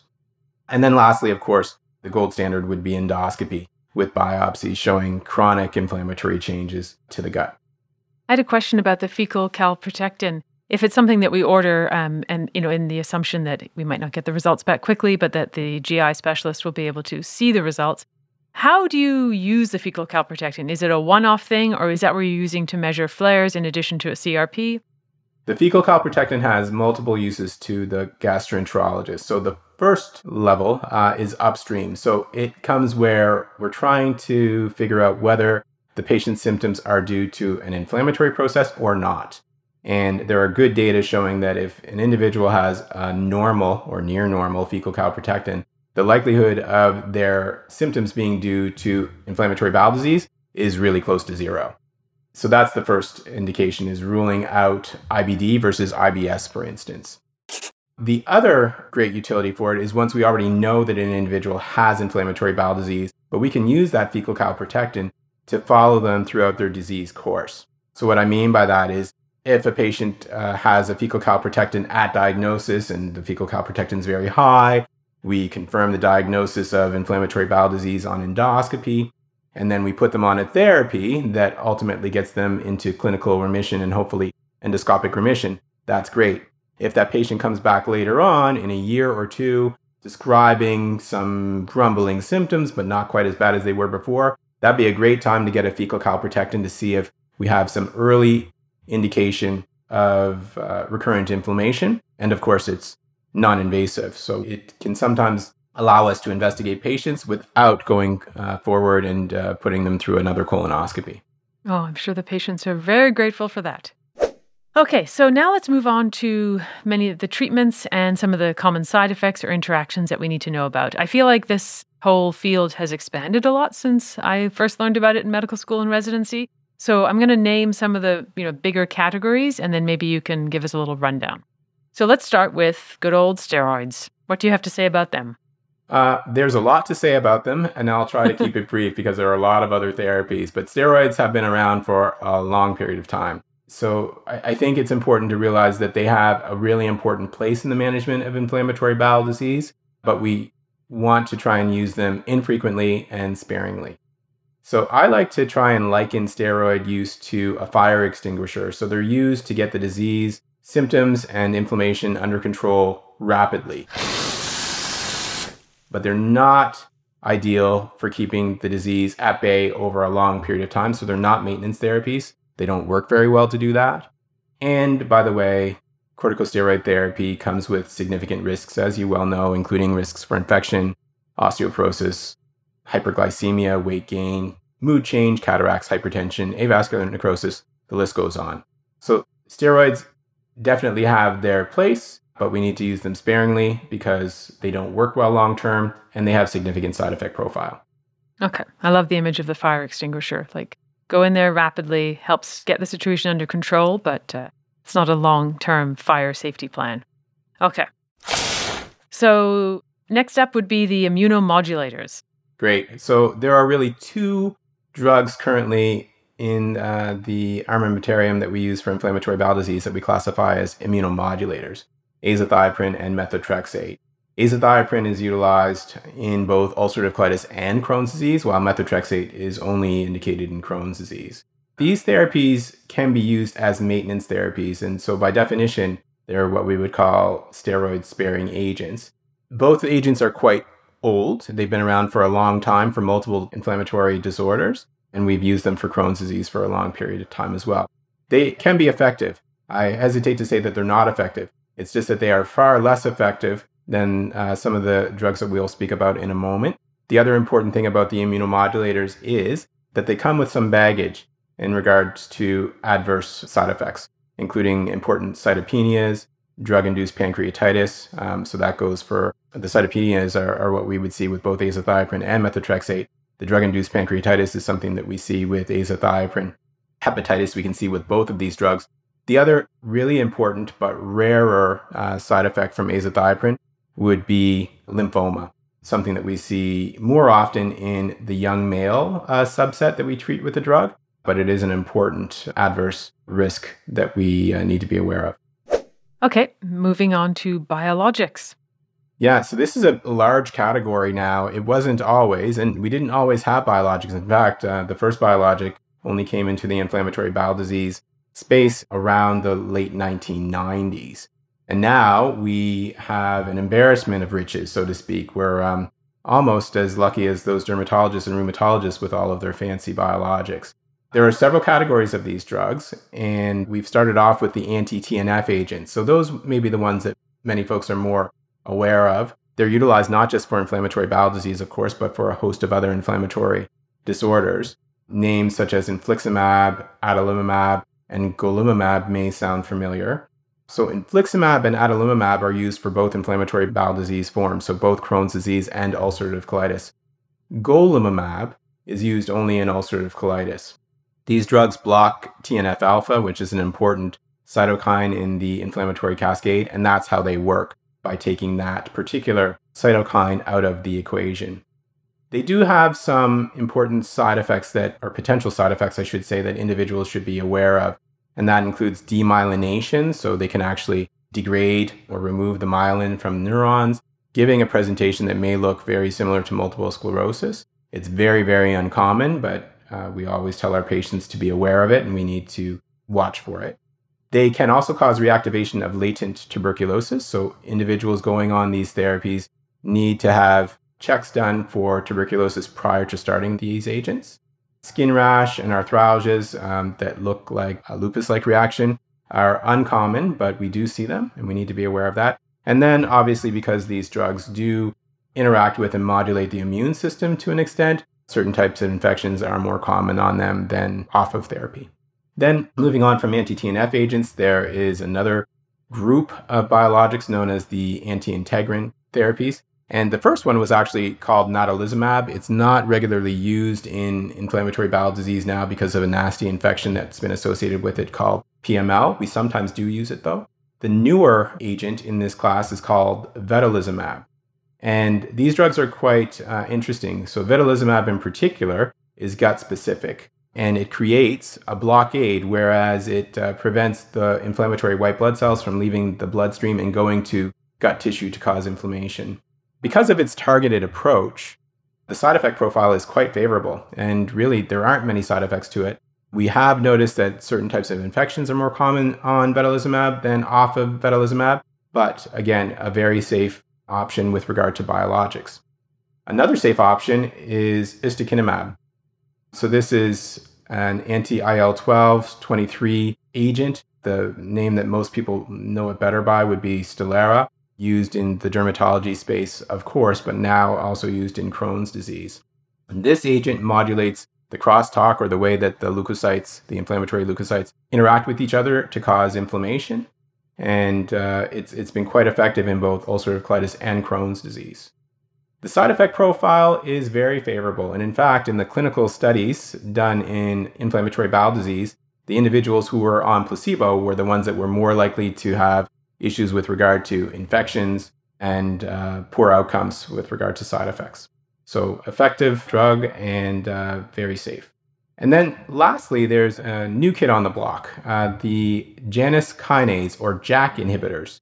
There's only one currently marketed for inflammatory bowel disease, and that drug is tofacitinib, better known as Xeljanz. It's only indicated right now for ulcerative colitis, but there are other drugs in this class that are currently being studied. They're in phase three trials, and they will be coming to market within the next one to two years.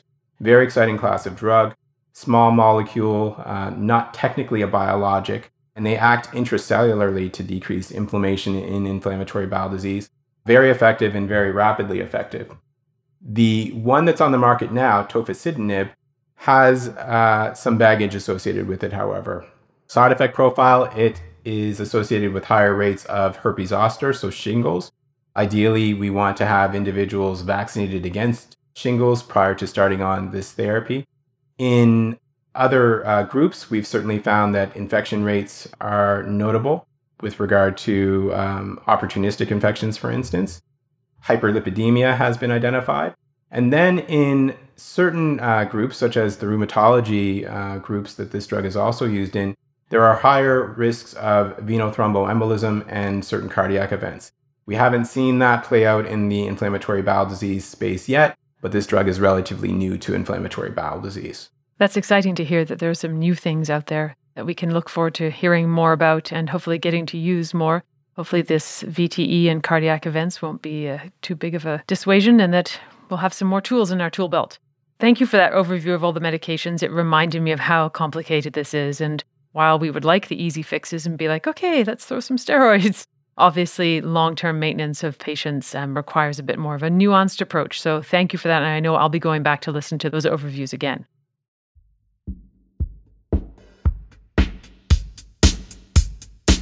So let's say that we have a patient in our clinic who we suspected I B D. We even did some of the initial blood tests. When do we refer these patients? When do we uh, send them on to your guys? Yeah, I think the short answer is I think these patients should be referred always and early, realizing that there are certain challenges, of course, with wait times. The reason why I say that they should always be referred to gastroenterology is, um, you know, we, we were talking earlier about some of these really exciting therapies. The thing is, there are data uh, that we have now showing that if we can get individuals on safe and effective therapy earlier in the course of their disease, when their disease is predominantly inflammatory, we reduce the risk of them going on later on to develop really important complications of um, inflammatory bowel disease, such as strictures and fistulas and needs for surgeries and admissions and even malignancies. So, you know, the, the quicker time to therapy, effective therapy, is really, really important. And so in, in my view, I think they always need to be referred and ideally seen as soon as possible by gastroenterology. Okay, perfect. And you already sort of mentioned this a second ago when we were talking about possible long-term complications. So what are some of those long-term complications that we should have our eye out for as their G P, whether it's from the disease itself or whether it's from the medications? Right. So I think, fortunately, with regard to the, the medications, especially the biologics that we have now, and uh, even with the uh, J A K inhibitors that are coming to the forefront, we um, don't yet see any long-term complications of the therapies. Of course, with some of our older therapies that we were talking about, so for instance, corticosteroid therapy, I do still have patients who are being referred to me who have been on corticosteroid therapy for long periods of time, or who have been exposed to corticosteroid therapy multiple times during the course of their lifespan, and they already have some of the sequelae that come along with that. For instance, um, they may have adrenal insufficiency associated with it, osteoporosis and subsequent fractures, or even, you know, I have a couple patients in my practice who have had unfortunate avascular necrosis secondary to that. Not much in the way of uh, long-term risks with regard to the immunomodulators, except to say, I did mention with regard to azathioprine, there is the risk of lymphoma. There is also a risk of non-melanoma skin cancers with uh, azathioprine, so that would be an important one to be aware of. And then with regard to methotrexate, uh, long-term issues with regard to inflammatory lung changes and uh, inflammation in the eyes. Apart from that, you know, the biologics again, and uh, certainly the J A K inhibitors, they're newer uh, to the game, uh, but we don't yet see any long-term side effects um, from those drugs uh, per se. There are some important disease-related risks that we need to be aware of. I talked a bit about some of the short-term ones. So those would be, you know, development of fistulas and strictures in the setting of Crohn's disease. And oftentimes that leads to, you know, more heightened therapy and or uh, surgery. So we want to try and avoid that if we can by starting therapies earlier on. There is also a really important risk of malignancy, though, in inflammatory bowel disease, particularly with regard to colon cancer. So we know uh, from old studies and uh, not so old studies that individuals who have ongoing inflammation of their colon, so either ulcerative colitis or Crohn's disease affecting the colon, are at higher risk than the general population of developing colon cancer. And that risk generally takes off after the first decade of uh, diagnosis. So we need to be aware of that. And in fact, those individuals are screened more closely with colonoscopy to look for early signs or dysplasia before they go on to uh, actually develop a, a colon cancer. That's important. And then I will mention that there is another malignancy. It's a very special subset of inflammatory bowel disease. So some individuals with inflammatory bowel disease also have a biliary disease called primary sclerosing cholangitis, or P S C. And that group of individuals have an extraordinarily high risk of developing colon cancer and a very high risk of developing cholangiocarcinoma as well. So we, we like to pay very close attention to them. With regard to vaccinations, you know, vaccinations are a really important topic, uh, especially over the last uh, few years here. But even prior to that, we like to make sure, and this is particularly important in the general practitioner space, we like to make sure that individuals are up to date on their vaccines. For instance, but not excluded to, viral hepatitis vaccines, so hepatitis A, hepatitis B, H P V vaccination. We like to um, ensure that individuals are staying up to date with their influenza vaccines and their pneumovax. And then, of course, um, as is topical nowadays, COVID nineteen vaccines are really important.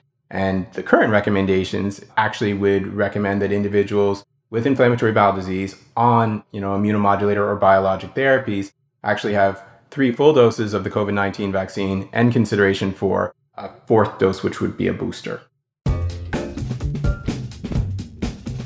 Well, that was great. Thank you so much, Chad. And I'm going to try and summarize a few little key points that you brought to us here. Recap. So really, a lot of this comes down to suspecting the diagnosis when you see the patient in the outpatient setting. So if you're seeing a patient who is either a sort of young adult, late teens up until their thirties, or perhaps in that later peak in the fifties and sixties, and they have some of the classic symptoms, be it chronic diarrhea, abdominal pain, weight loss and anorexia, or if it's potentially ulcerative colitis, then maybe the um, bloody diarrhea. Of course, also look out for those extraintestinal manifestations, which might be the first presentation of actually the inflammatory bowel disease. For diagnosis, you're going to look at blood work like iron studies, C B C, C R P, and a fecal calprotectin can be useful. But of course, you're going to be sending this patient on for at least some sort of imaging initially and follow up with a specialist for endoscopy and then biopsies. Medications is not something that we're going to be starting in the outpatient setting, but it's a really good idea to be familiar with the medications that our patients are on. So I recommend that everyone go back and listen to the lists you just went through there with those potential side effects as well, because those are obviously things that patients might come to us with symptoms of, hey, do I have M S? And if you look down and look at their new medication and say, ah, perhaps it's related to this. So always important for us to know that stuff. Refer early. Um, I guess it's like voting. You want to vote early and often. So same thing for referring. Refer early and always. And obviously, the faster we get these patients started on treatment, the um, better their long-term outcomes can be.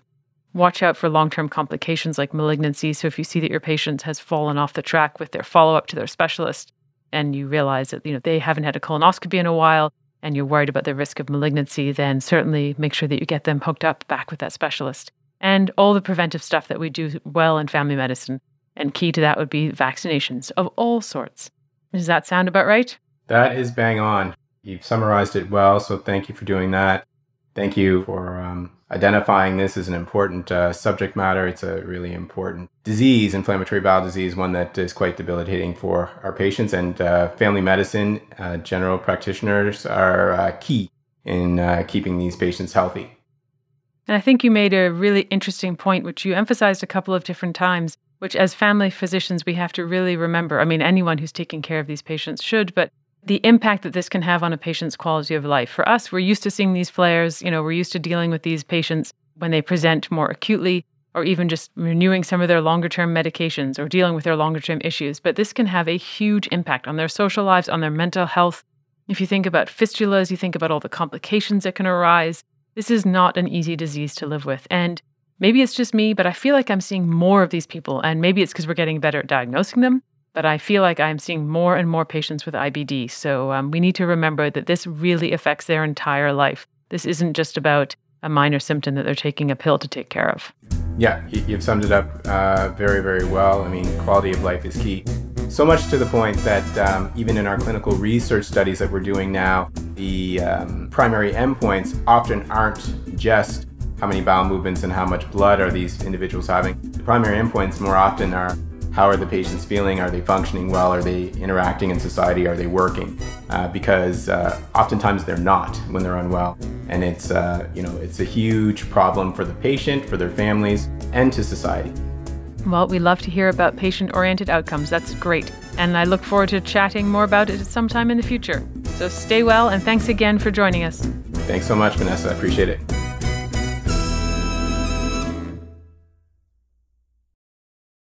Rural Medicine Talks.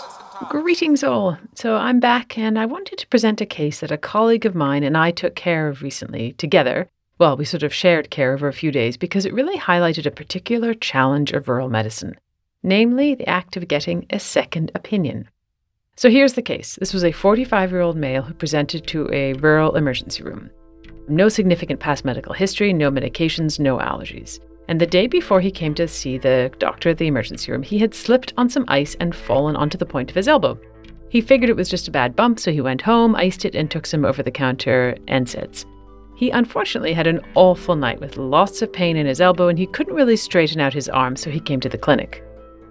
A colleague of mine assessed the patient and noted significant tenderness over the elbow region, lots of edema posteriorly, but no break in the skin, and totally normal pulses distally.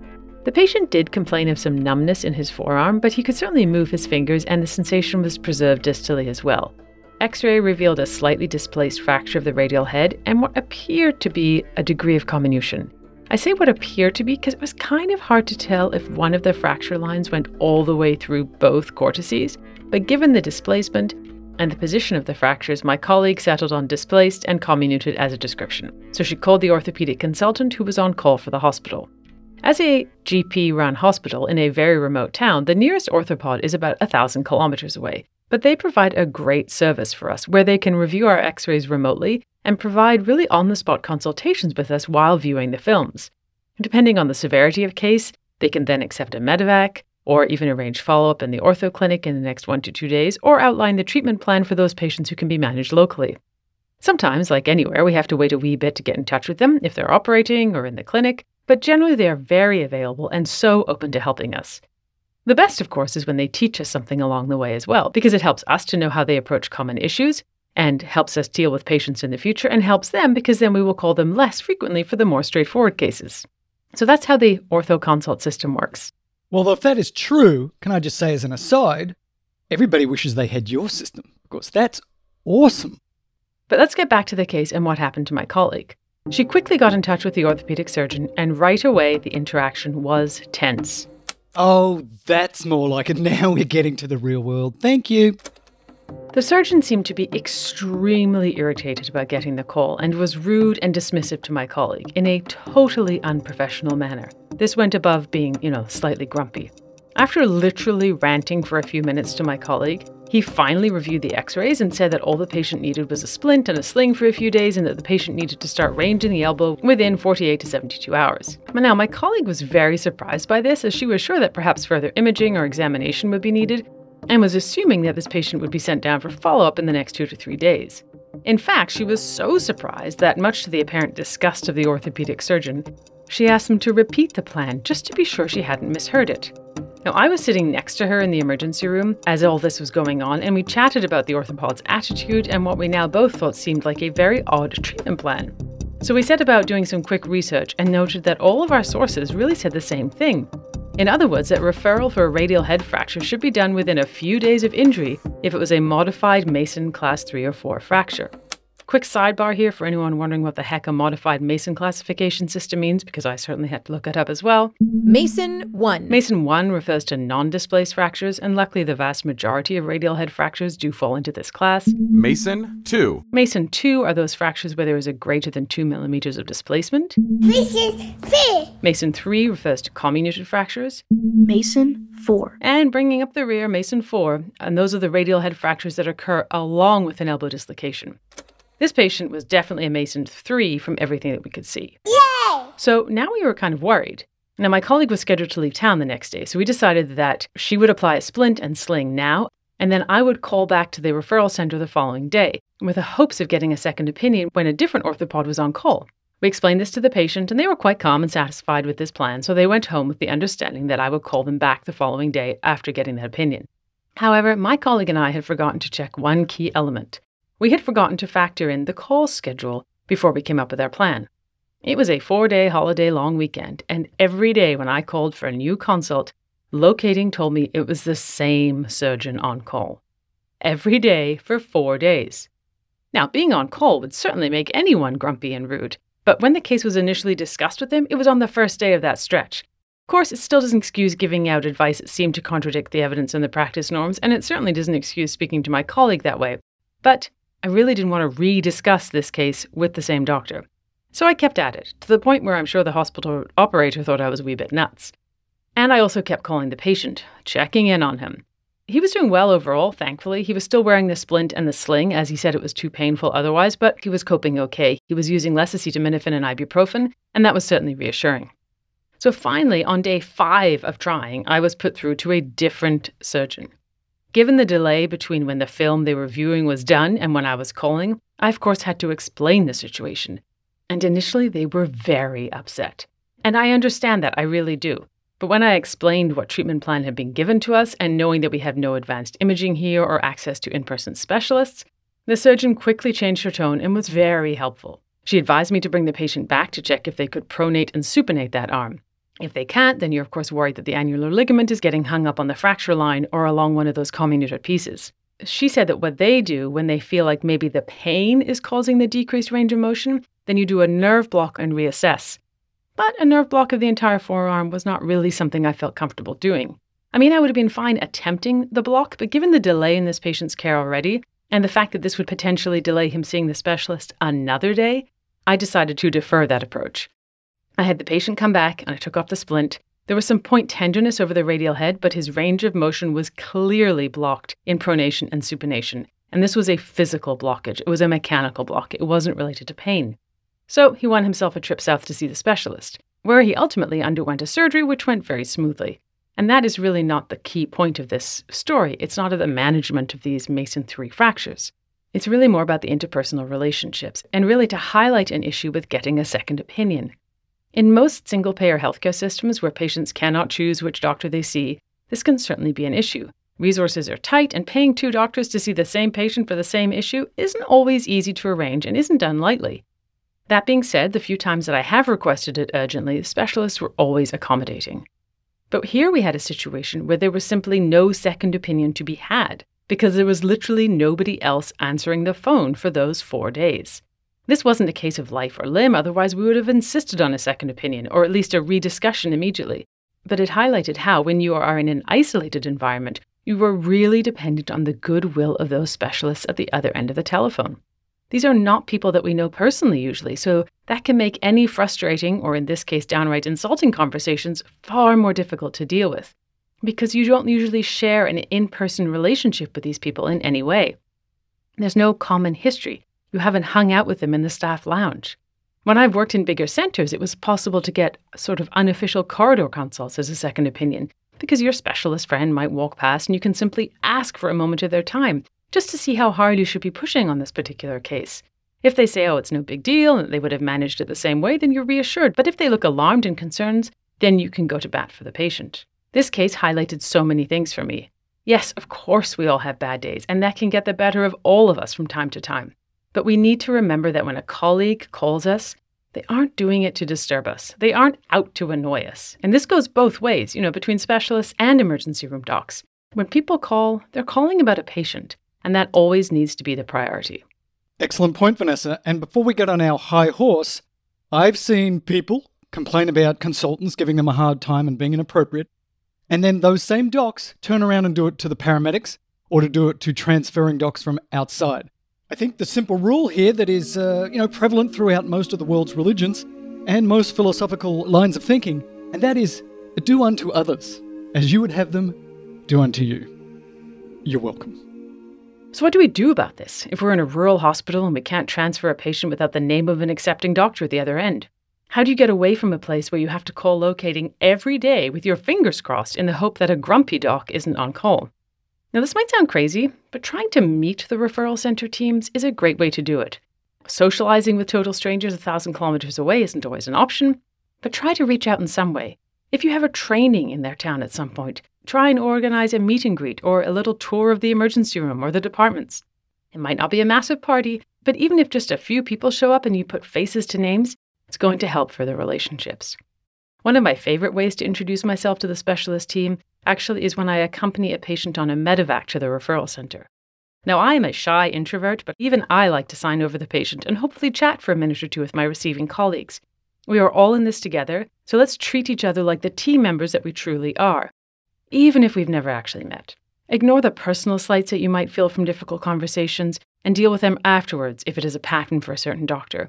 And remember that the most important person in the equation is the patient and their well-being, so do everything you can to advocate for them and hope to heck that your colleagues feel the same way. I think this is an excellent piece, Vanessa. Thank you again. I got to say, when I was practicing, I thought that bad interactions with consultants was one of the most stressful parts of the job. I do not like to fight with people. And so when you are made to fight with people, to advocate for patients, it's super stressful. I'm not like Billy Mallon. Billy would get just this energy from fighting with consultants, but most of us don't. So we want to avoid it, but don't avoid it too much. If you need to advocate for the patient, advocate for the patient. And I like this idea. It's a lot harder for somebody to be inappropriate and weird with you if they know you as a colleague, if you've seen them at other places. It's kind of like YouTube comments. They are the worst because they're completely impersonal. So the more that you can get to know your consultants, the better. In fact, the more you get to know your consultants and you chat and they see that you're smart, it just makes everybody's life a lot better. There are, however, some people in medicine, I don't know if you knew this, that are just not good people. And uh, you just have to find ways to work around those peeps. And sometimes you just got to move it up the chain because uh, you can only fight so many battles on a shift. So what are your stories? What do you do when you've got uh, difficult consultants? And do any of you have a system where the phone calls are actually recorded? I was talking to a physician that said they were having such problems with their consultants that they started recording the calls so that it could all be in the record. And guess what? People's behavior got a lot better. Thanks, Cardi B. Good stuff.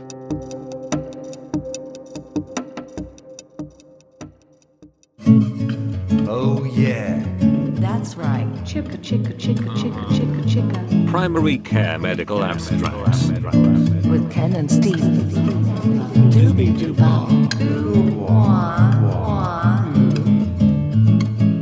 Welcome to the July twenty twenty-two episode of P C M A. I'm Ken Milne, and joining me, my partner, Talk To Me Goose, is Steve Brown. So excited to do P C M A for July twenty twenty-two. Yeah, now the last time we recorded, it was in person together in Phoenix. Wow, what a high that was. Not that this is going to be a bad episode, but we're back to remote recording. Yes, that was very fun to have an in-person recording for sure. And I think the maple whiskey helped. Yeah. Now, what was the name of the place where we hiked? It's in the Piestewa Peak Wilderness mountain area in Phoenix. Yeah, and we got some great pictures. It was a wonderful afternoon. And yeah, I uh, look forward to doing that again soon. But people aren't here to listen to us banter around no. about us hiking in the mountains. They want high-quality, clinically relevant information delivered to them in ooey-gooey, tender, digestible chunks of medical education. So, should we get started? Let's do it. Paper one. Evaluating the association between low-density lipoprotein cholesterol reduction and relative and absolute effect of statin treatment, a systematic review and meta-analysis, JAMA, Internal Medicine twenty twenty-two. Nice to start this month off with a systematic review. High-quality studies. This study was trying to quantify the association between statin therapy and the absolute reduction in your L D L level, and all-cause mortality, myocardial infarction, and stroke. So they looked for adult patients, defined as eighteen years of age and older, in large randomized control trials that were placed on statin therapy, and then compared to either a placebo or usual care. And their primary outcome was all-cause mortality, and then secondary outcomes were myocardial infarction and stroke. So in this search, they were able to identify nineteen trials to meta-analyze containing almost one hundred thirty-three thousand patients with an overall risk of bias graded as low. Now, the absolute risk reduction for all-cause mortality, that was their primary outcome, zero point eight percent. And when you looked at the absolute reduction for M I and for stroke, it was one point three percent. and zero point four percent. So these are tiny. These are like right around one percent or less than one percent. Now, if you want to sell something, the relative reduction, nine percent, twenty-nine percent, and fourteen percent respectively. Which do you think they're going to put on the uh, statin package or an advertisement? So they did a regression analysis looking at the L D L levels and reductions and outcomes, and it was really inconclusive. So whether there was some kind of dose effect. Anyways, this was a really reasonably well-done systematic review that had a limited database search, and it was restricted to English language only. Now, it's an excellent demonstration of how we really need to be focused in on absolute risk reductions, because they can be tiny, while the relative risk reductions can look very impressive. And the authors were were good to talk about the potential harms. They didn't just talk about the potential benefits. They actually talked about the potential harms in the manuscript. And statins have been associated with myopathies, new diagnoses of diabetes, hemorrhagic stroke, among other things. And if you're having a conversation with your patient about taking a daily treatment for years, if not decades, we need to include the potential harms as well as the potential benefit, and put them in numbers that people can understand. Yeah, I also appreciated that they limited their analysis to what they called hard endpoints, which was, so they excluded revascularization or angina admissions, which when you think of composite endpoints, sometimes that we're going to talk about those later in this episode too, but sometimes the not as important composite endpoints can kind of overwhelm the more important ones. This also re-emphasized the benefit of secondary prevention for somebody who's already had a heart attack compared to primary. The primary benefit was pretty marginal, as we've seen before. I actually thought that this was really strange, and I saw someone actually tweeted the graph from this article that showed, that was a really silly graph. Like, relative risk reduction was like twenty and absolute risk reduction was like one. And I thought it was kind of like emphasizing something which I thought had already been emphasized in lots of different ways, especially here on P C M A. But I've seen lots of articles about, oh, you need to talk about the absolute risk reduction. And I didn't know why they needed to like go back to the whole data set to tell us that absolute risk reduction is more important than relative risk reduction. Yeah, and it, and it's pretty visually impressive when you see that graph of the twenty-nine percent. Woo! And then you're like, um, wait a minute. How much was it for M I? one percent or something? You know, like, it's itty bitty tiny little, it's, you know, so really important uh, to do that. And also, you know, besides hard endpoints being very objective, like alive or dead, and having very good definitions for myocardial infarctions, you know, the idea of taking someone back to the cath lab, it's a more subjective thing that is motivated by other things. Um, what am I thinking of? Cha-ching reasons. And so really good to focus in on that. Bottom line. This provides some data when doing shared decision-making about starting and continuing statin therapy. Paper two. Abstract number two is from JAMA Internal Medicine. It's a randomized control trial of effectiveness of an analytics-based intervention for reducing sleep interruption in hospitalized patients. I love that they call this iatrogenic sleep interruption. The patients in the hospitals are interrupted so often. How many times have you rounded on your patient in the morning? You go in at like five or six in the morning, they're like, oh, I just fell asleep. And you know, you woke them up again. And you, you know, you're on your surgery rotation in medical school. You're waking them up at five in the morning to ask them if they pooped yet. To do pre-rounds before you do the official rounds. Exactly. Ridiculous. Yeah. We're not even talking about waking the patients for the medical student or the doctor to see them. This is just for vital signs. Did you poop? No. And sleep is very important for physical and emotional well-being. And once someone's been in the hospital for days on end, and they're not sleeping, I just can't imagine that that's good for their overall recovery and mental health. And so one of the reasons that we wake up patients is overnight vital signs. Is there a way that we could stop doing these overnight vital signs on patients? So these authors performed what I thought was a, a very clever randomized controlled trial of a clinical decision support tool that identified patients that might not need overnight vital signs, and then they stopped them where it was appropriate. And it was integrated into the Epic electronic health record. And this was compared to usual care. And I thought it was great that they, not only did they develop a tool, but then they integrated it and made it so it wasn't that hard for the doctors to use. So I thought that was pretty clever.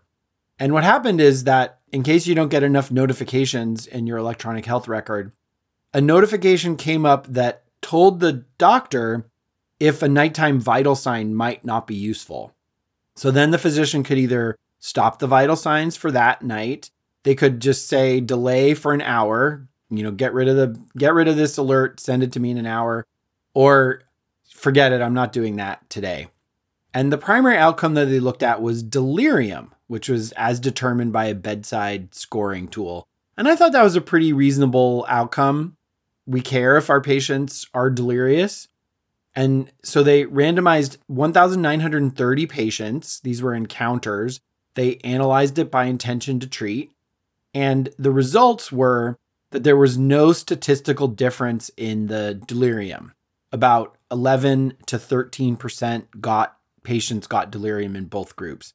They were successful in reducing the nighttime vital sign checks by about half a vital sign check. So zero point nine seven versus one point four one. Does that mean you only took the uh, systolic blood pressure and not the diastolic exactly. blood pressure? It was like zero point five off. Yes. I only took zero point four one of a vital sign. um, and they did have, you know, when you're doing a quality improvement project, you should have balancing measures to make sure that you didn't do something amazing, but then also you cause more problems. So they there was no statistical differences in I C U transfers or code blue calls.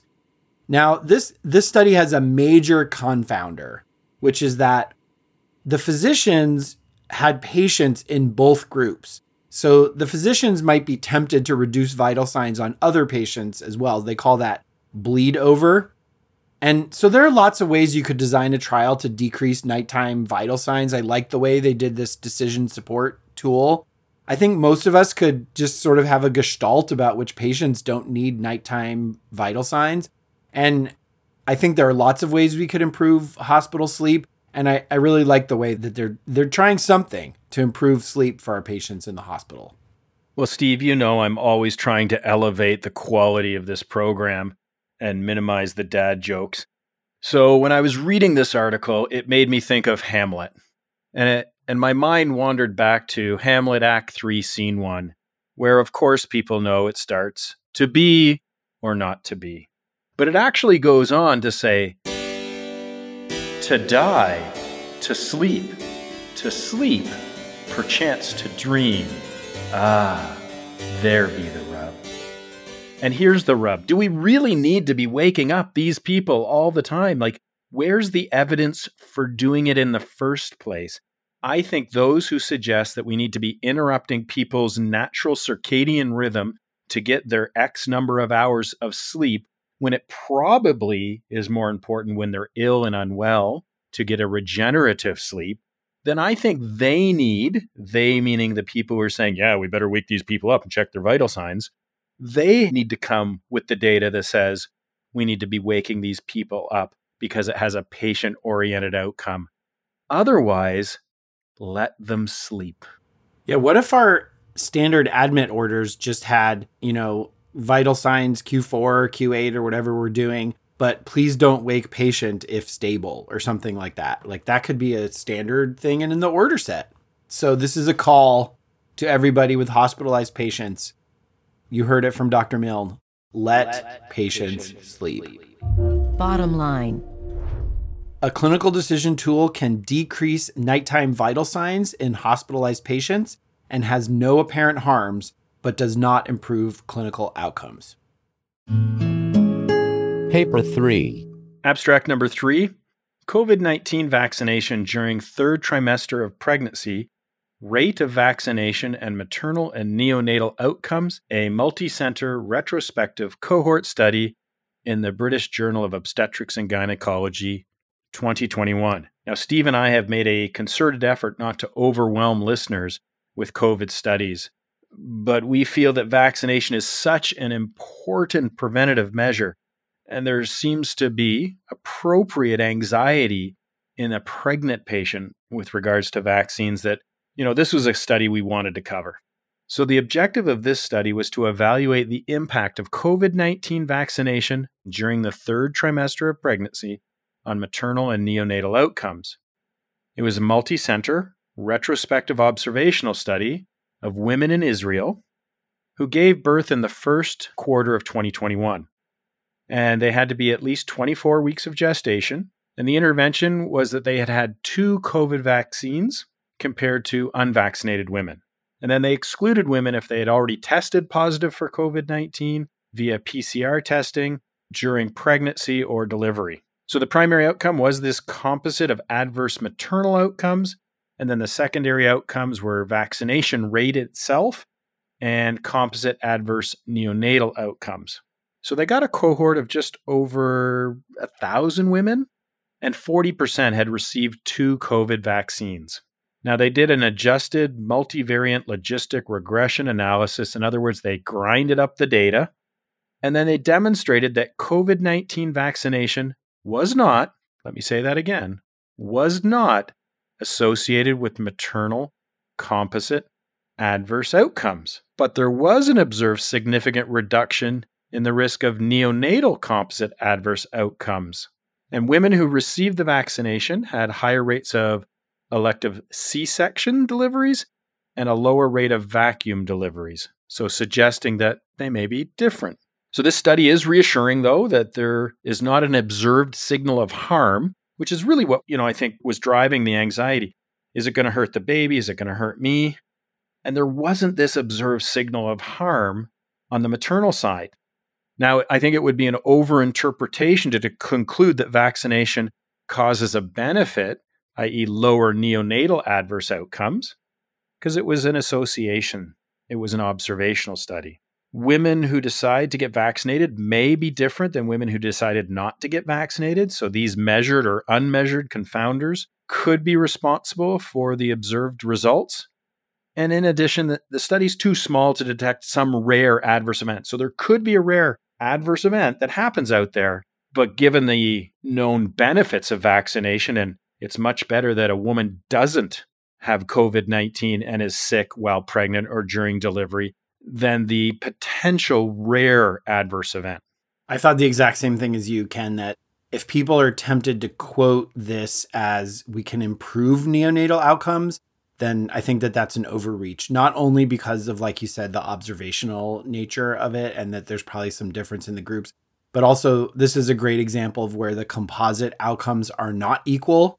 So there's a very wide range of difference for birth asphyxia versus jaundice. Mm. And those were all lumped together in the composite outcome. Yeah, I learned that composite outcome and the differences of the weighting of the composite outcomes from a patient perspective from Jerry Hoffman when he would say, you know, death, M I, stroke, paronychia. And the yes. data was driven by paronychia. So yeah, you get a yellow child, a jaundiced child is much different than asphyxia. So um, very good point. Bottom line. There does not appear to be a signal of harm in COVID nineteen vaccination during the third trimester, and there may even be a signal of benefit for the neonate. Paper four. Paper number four. This is continuing my series of challenging conventional wisdom in hospitalized patients. So this is comparing routine replacement with clinically indicated replacement of peripheral I Vs. This is JAMA Internal Medicine, November twenty twenty-one. Basically, every single one of our hospitalized patients has an I V, and these I Vs can be a source of bloodstream infections, although peripheral I Vs compared to, you know, urinary catheters or central venous access are much more likely to cause infections. So peripheral I Vs rarely cause infections, but they can be severe, and you could imagine there could be preventable. So the question is, I've been in hospitals where they replace the I Vs routinely, and I've been in hospitals where they just let them go as long as they will hold out. And so should we replace routinely peripheral I Vs every four days? And would that decrease the rates of infections? So this is an observational study in Western Switzerland, ten sites for four years. I guess you could call this a before and after and before study. They looked at three periods. The baseline period in this hospital where they replaced the catheters routinely every ninety-six hours. Then they compared that to a year and a half where they replaced them only when clinically indicated. And then a reversion period where they went back to replacing them every ninety-six hours. So over this time period, there were two blocks where they replaced them and a block in the middle where they didn't replace them. They had over four hundred thousand I Vs placed in the study in over one hundred sixty thousand patients. And the main outcome was rate of bloodstream infections that they thought were related to peripheral catheters. And they measured that by once there was an infection, they would try to cut the tip of the catheter off to show that it was growing from the catheter also. Probably already know this if you look at the results. Most catheter infections occur after four days. Day five is the most common. So you can be pretty sure if you have your patient for less than four days that they won't get a catheter infection. In the baseline period where they were replacing the catheter, there were eleven infections out of over two hundred forty thousand I Vs. In the intervention period, there were forty-six infections out of over one hundred thirty thousand I Vs. So that's quite a bit more than before. It's actually seven times in the don't replace group, but it's still only zero point zero three percent of the I Vs placed in the period where they just let them sit there.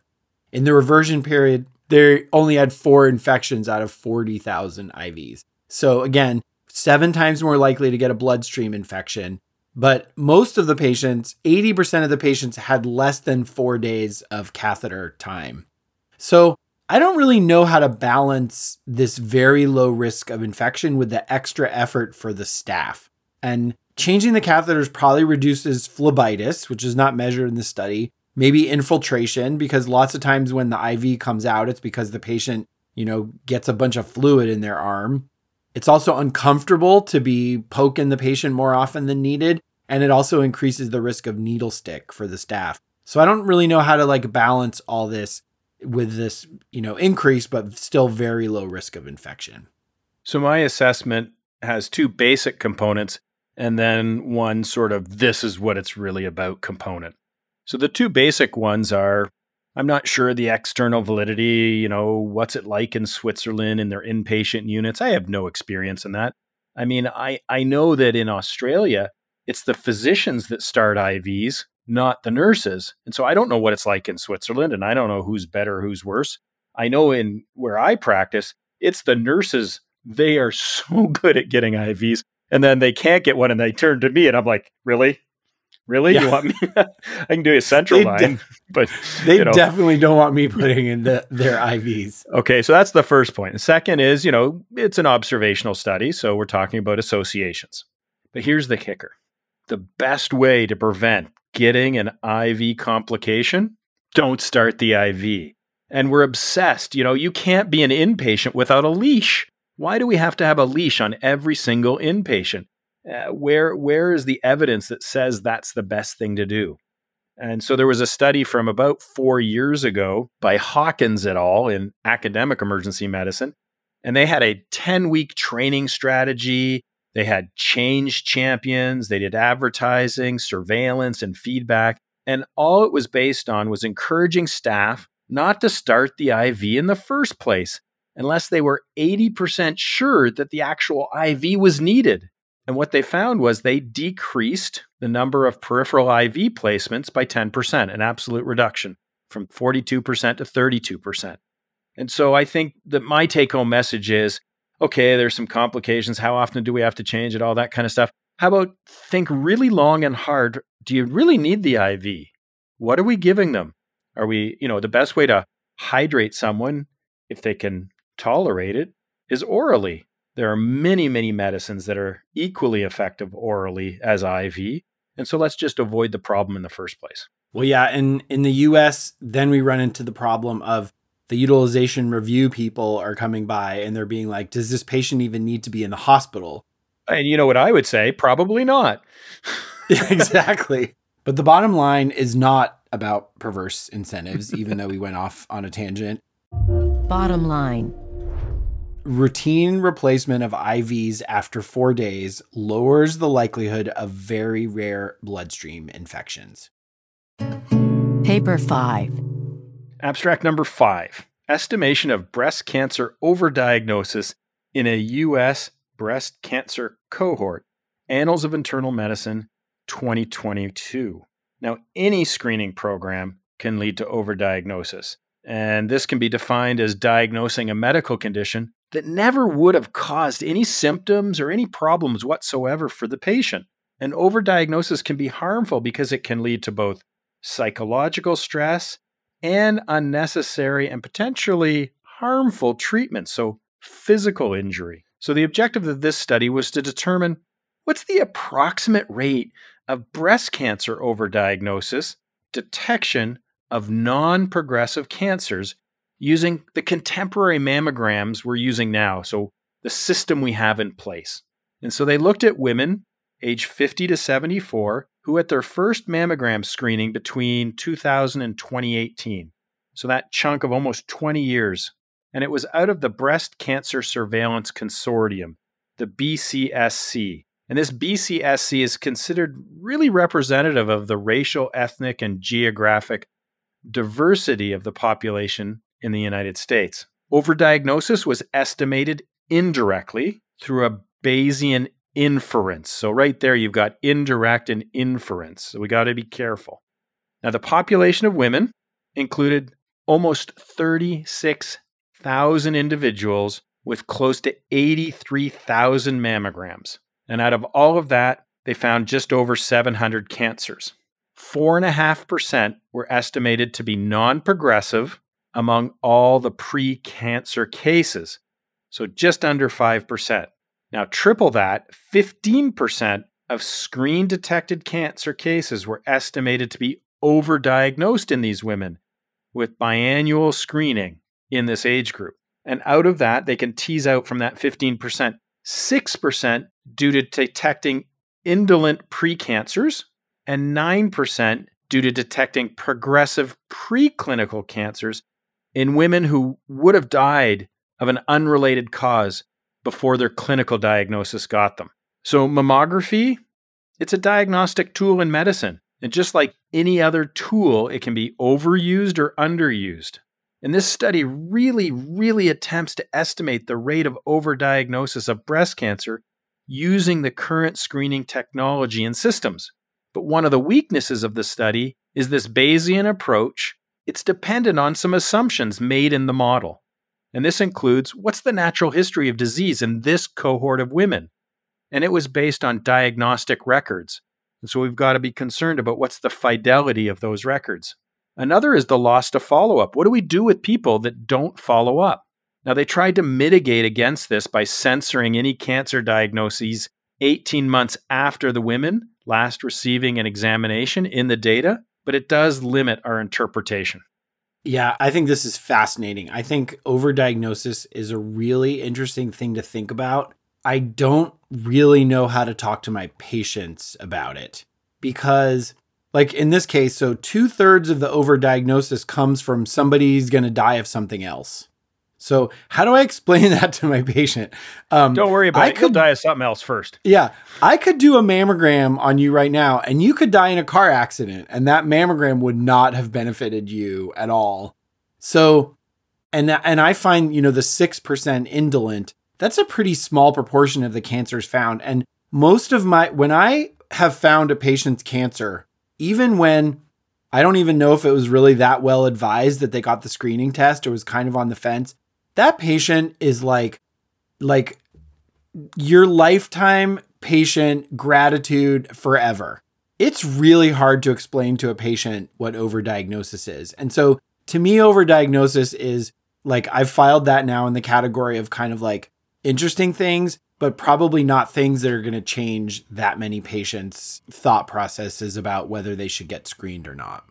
I think one of the difficulties is taking, you know, usually we have trials or studies that look at a patient population that have a disease. And even then, it's hard to translate that down to an individual patient's decision because you're talking about a cohort. But now we're talking about a screening test that usually has this cast the net really large for asymptomatic people. And how do you translate that into an individual one-on-one doctor-patient shared decision-making process? And what you're, I, I hear frustration in your voice. I feel it too. Like, how do you do that? How do you sit down and say, you know what? One in seven of these cases is just going to be overdiagnosed. Whoa, whoa, whoa, what does that mean? Right? And how do I put that in perspective for the patient?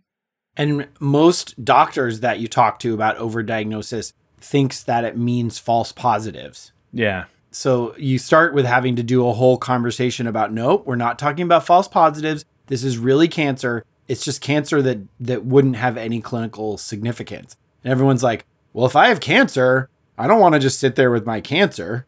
You've heard the analogy of the turtles, rabbits, and birds. I know about the turtles. And I know about the rabbits, and I nerd about the birds and the bees. But where do the birds come in with the turtles and the rabbits? Please help me. Well, so this was really interesting. I actually saw this on the Netflix show, The Komiskey Effect, where the character played by Michael Douglas was explaining, he had prostate cancer, and he was explaining it as far as it's a turtle cancer. But if you imagine that your screening is building a pen around to keep your animals on your farm, if you have turtles, you don't really need a pen. They're going to just stay there anyway. They're not really going to go anywhere. The pen can hold the rabbits in, but the birds are going to fly away regardless because this is just like a fence. So the analogy is, well, there's some cancers that are so slow growing, you don't need screening. There's some cancers, the rabbits, that you might actually catch with, with building a pen or doing a screening program. But there's other cancers that screening programs don't help for, like ovarian cancer would be an example of this, because they progress very rapidly. So there's no screening methodology that will get them. And so I'm not sure where this, I guess the overdiagnosis is kind of like the turtles. But anyway, I was glad to see this enter into pop culture, the, the in the on the Komiskey effect, the idea of maybe not all screening is a fabulous thing to do. Bottom line.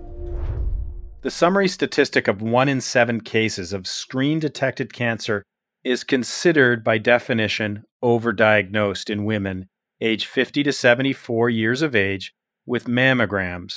And this can inform your shared decision-making process. Paper six. Abstract number six is the assessment of hypothetical out-of-pocket costs of guideline-recommended medications for the treatment of older adults with multiple chronic conditions, two thousand nine and two thousand nineteen. Ken, can I start by asking you a, a question about the Canadian healthcare system? Absolutely. I'm open to any questions you have. Do older people pay a substantial amount of money for their medications in Canada? No. No, we have a, each province is separate, right? So each state in your case, uh, it's federally funded, provincially administered. And in Ontario, we have over sixty-five are on something called O D B, Ontario Drug Benefits. And uh, the vast majority of their medication, as long as it's on the list, is paid for. Uh, there's a small startup or deductible, I think you'd refer to it as, that can't exceed a certain maximum. Okay, so it's pretty, it's pretty minimal. Yes. I think yeah. it's pretty minimal, but yeah. Well, in the U S, Medicare covers healthcare for adults over sixty-five years of age. That's been in place since nineteen sixty-five. But until two thousand six, there was no prescription drug coverage under Medicare. Oh, and, wow. and you all know, yeah, you all know um, how expensive drugs are. And maybe when it started in nineteen sixty-five, there was only like furosemide and penicillin. So maybe and it wasn't aspirin. thought that was to it. be a big, yeah, maybe it wasn't thought to be, you know, they hadn't discovered like A C E inhibitors yet. So in two thousand four, there was an estimate that a patient with five chronic diseases would be paying over six thousand dollars annually in drug costs, which is about twenty percent of the patient's income. So in two thousand six, Medicare passed a drug benefit plan, which still requires some out-of-pocket costs, including co-payments and monthly costs, but Medicare started to cover a lot more of the drugs. And we know that many Medicare beneficiaries, people over sixty-five, have multiple chronic conditions and also a limited income. So these authors of this study sought to look at how much older Americans are currently paying for out-of-pocket drug costs in the prescription drug plans. So they looked at two thousand nine and two thousand nineteen Medicare prescription drug plans, which, if you want to know another problem with the U S health system, there's over three thousand five hundred Medicare prescription drug plans. So how does a patient choose amongst those? But they calculated the costs associated with guideline recommended medications for the eight most common chronic conditions: atrial fibrillation, C O P D, heart failure with reduced ejection fraction, hypercholesterolemia, hypertension, osteoarthritis, osteoporosis, and type two diabetes. They looked at median annual out-of-pocket costs for individual conditions. So the results, if you have only one condition, then which is osteoporosis, you'll basically pay thirty-two dollars for guideline recommended management. The highest is atrial fibrillation, and that's most likely because of the D O A Cs, but the median there is out-of-pocket of one thousand five hundred seventy-nine dollars. If you have a cluster of five commonly comorbid conditions, the out-of-pocket cost is about two thousand dollars. If you have all eight chronic conditions, it's over three thousand five hundred dollars. And there was actually a, a slight decrease from two thousand nine to two thousand nineteen in many conditions because of wider availability of generics. But you can imagine that in that same time, there's some costs went up, like atrial fibrillation. And then there's a lot of new diabetes medicines, which are expensive. So the costs went up for, for that. And so this sort of scratches the surface because it doesn't account for physicians who go rogue and prescribe medications not in concordance with the guidelines, or patients who have preferences or complicating factors that require other medications. The reason that osteoporosis is so cheap is because if you give alendronate, that's super cheap. But if you give denosumab, then that's more expensive, which is about thirteen hundred dollars every six months. But I, you know, this is useful to know that patients, even with prescription drug coverage, still may be paying substantial amounts of cash for their medications.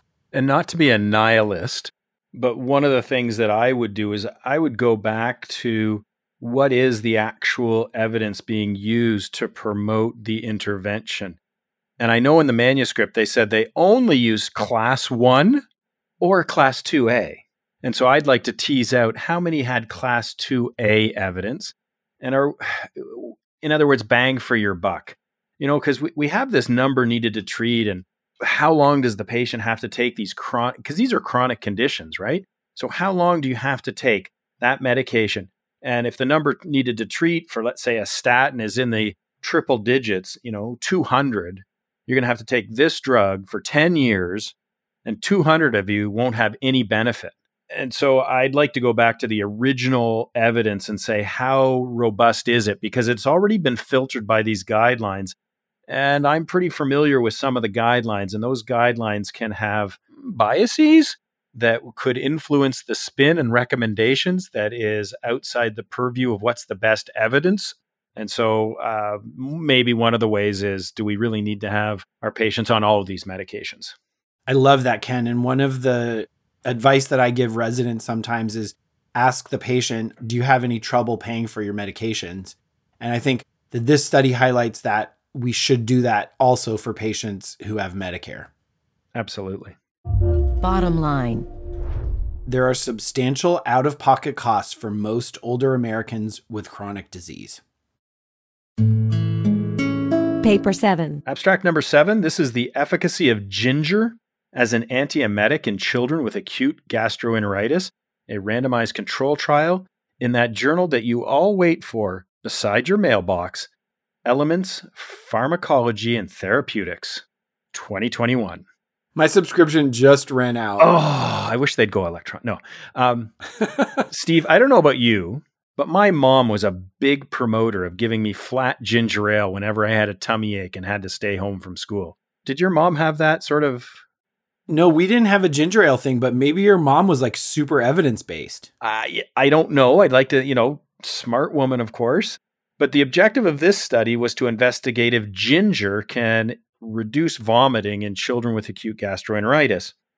It was a double-blind, randomized, placebo-controlled trial in outpatients that were aged one to ten years of age with acute gastro in Italy. Now, there were a number of exclusions, so can't apply it to everyone. The intervention was this liquid ginger preparation that they would give them twenty drops that would equal this ten milligrams of whatever this substance was. And the control was a placebo. Now, the primary outcome was, did they vomit at least one or more times after the first dose of the treatment? And then the secondary outcomes included the severity of the vomiting and safety of the product itself. They powered the study and got one hundred fifty children into it. It was a fifty-fifty split, and the mean age was about five years of age. The primary outcome was observed in sixty-seven percent in the ginger group and eighty-seven percent in the placebo group. So it did work. There was a twenty percent absolute reduction in this vomiting. And so it gave you a number needed to treat with ginger of five. So that's pretty significant. Now, they, they didn't record any adverse events in either group. So this is really an interesting study that builds on some previous research. They did a good job of trying to match the smell and taste. That was one of the concerns I had is like, yeah. Well, can you smell the ginger? And they actually did some aroma things and they masked the smell and the taste to minimize the placebo effect. And a challenge for listeners would be, well, can you find liquid ginger product for children? And in addition, I just want to put a warning out there. Commercial ginger ale contains very little, if any, ginger at all. Don't tell your mom. Well, I don't know. In nineteen sixty-eight, maybe it did. Right.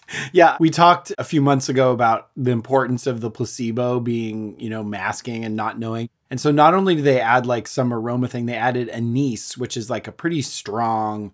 So I don't even think the ginger tasted like ginger, which makes the placebo more credible. Yeah. They tried to mask it. Yeah. This is super interesting. I think if someone figures out how to get the, you know, the right amount of ginger or whatever, that might be useful. Why not try it? Yeah, yeah, no, it, uh, if somebody's out there ready to commercialize it and call it, and you can credit, you know, take the, call it ginger snap, you know, like in a snap, you know, we're going to get rid of your kids vomiting. I mean, parents would love it, right? If they could do something at home, you know, you could feed into this natural fallacy of, oh, it's ginger and all that kind of stuff. But hey, I, I like to read around every article we pull up. I don't just read the article. I pull references. I dive down into the supplemental material. And I go out into the lay press. And there was an interesting story when I was reading around this, that there was a man in Canada who sued Canada Dry ginger ale. So it's considered the champagne of ginger ales in Canada. So he sued Canada Dry ginger ale for marketing health claims because it contained ginger and it said contains real ginger on it. And he was awarded two hundred thousand dollars plus his legal fees. He won. And uh, apparently there were similar suits in the U S as well with regards to making claims that ginger ale contains real ginger when it actually didn't. Bottom line. It looks like Doctor Mom was right that ginger can ease nausea and vomiting in children with non-severe gastroenteritis, but not from commercial ginger ale sodas. Fun study.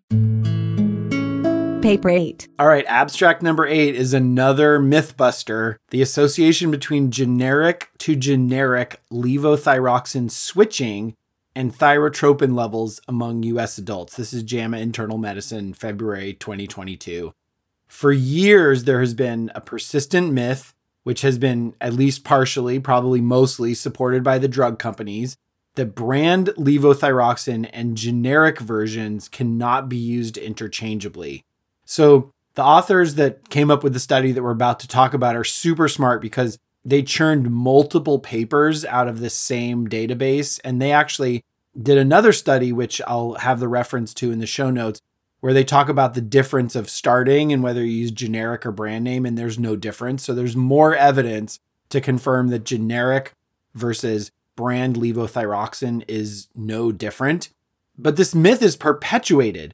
The American Thyroid Association in twenty fourteen recommended not switching between generic forms of levothyroxine.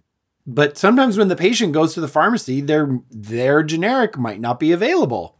There are th- basically three main generics in the U S for levothyroxine. And so the question of this study is, is it okay to switch between generic forms of levothyroxine? They use a national claims database that's linked to laboratory test results, and they looked at patients eighteen years or older that filled a generic levothyroxine prescription over an eleven-year period, and they had a stable drug dose. The primary outcome was proportion of individuals within the normal range, zero point three to four point four of T S H, or markedly abnormal T S H, less than zero point one or greater than ten. Using the first available laboratory result six to twelve months after a new prescription or a switch. So what are the results? Over fifteen thousand patients filled generic levothyroxine. Most of the patients, over fifty-six percent, had daily dose of fifty milligrams or less. And we've talked before about how the lower your dose of thyroid medicine, the less likely you are to need, you know, adjustments and switching. But eighty-two percent of these patients continued taking the same generic, but eighteen percent received a different generic. So that's, they called that a switch. So about one in five switched, and the results show no difference for the switchers. The normal T S H was in eighty-three percent of the non-switchers and eighty-five percent of the switchers, not statistically significant. And there was also no difference in markedly abnormal T S H. So your patient is like two to three percent in both groups. So your patient's not likely to have a markedly abnormal T S H because they switched to a generic formulation. So this is not an R C T. This is still pretty convincing data for me. So I'm guessing the funder of this study was Big Generic, not Big Pharma? Right. At the end of the day, you know, this is lab-oriented outcomes anyways. Even if they found some small statistical difference with regards to their T S, who cares, right? If you have blinded patients and they had no idea and you gave them symptom scores, I bet you they would have no idea that their medication was changed from one generic to another generic to a brand name, whatever. They would be unaware of any changes whatsoever from a patient-oriented standpoint. Bottom line. Switching levothyroxine among generics does not lead to worsening control of thyroid levels. Paper nine. My final paper, abstract number nine. Benefits and harms of risperidone and palperidone for treatment of patients with schizophrenia or bipolar disorder, a meta-analysis involving individual patient data and clinical study reports. This is out of B M C Medicine twenty twenty-one. And I regularly see patients with schizophrenia and bipolar disease when I'm working a shift in the emergency department. So that's one of the reasons I picked this study. The goal of this systematic review was to determine the potential benefits and potential harms of risperidone, paliperidone, and paliperidone palmitate in treatment of patients with schizophrenia or bipolar disorder using individual patient data and clinical study reports. They followed the PRISMA individual patient data guidelines and searched multiple databases. They included only randomized control trials using these two drugs versus placebo for schizophrenia or bipolar. And then their primary outcome was something called the Positive and Negative Syndrome Scale, or P A N S S. And this score or scale is considered the gold standard for assessing psychotic behavior disorders, and it looks at three subscales of both positive, negative, and general psychopathology. So in this systematic review, they identified thirty-five studies with over twelve thousand patients. twenty-five of the studies were schizophrenia and ten were for bipolar. And they found that each one of these drugs had a significant impact in the mean difference. So you were better on this drug than off this drug for your positive and negative syndrome scale. But the interesting thing was when they looked at the clinical study reports, they reported almost twice the number of adverse events and nearly eight times more serious adverse events than were contained in the journal publications, because you got the clinical study reports, but then you also have what's published. And these authors went to get that clinical study report and not just go on what was published.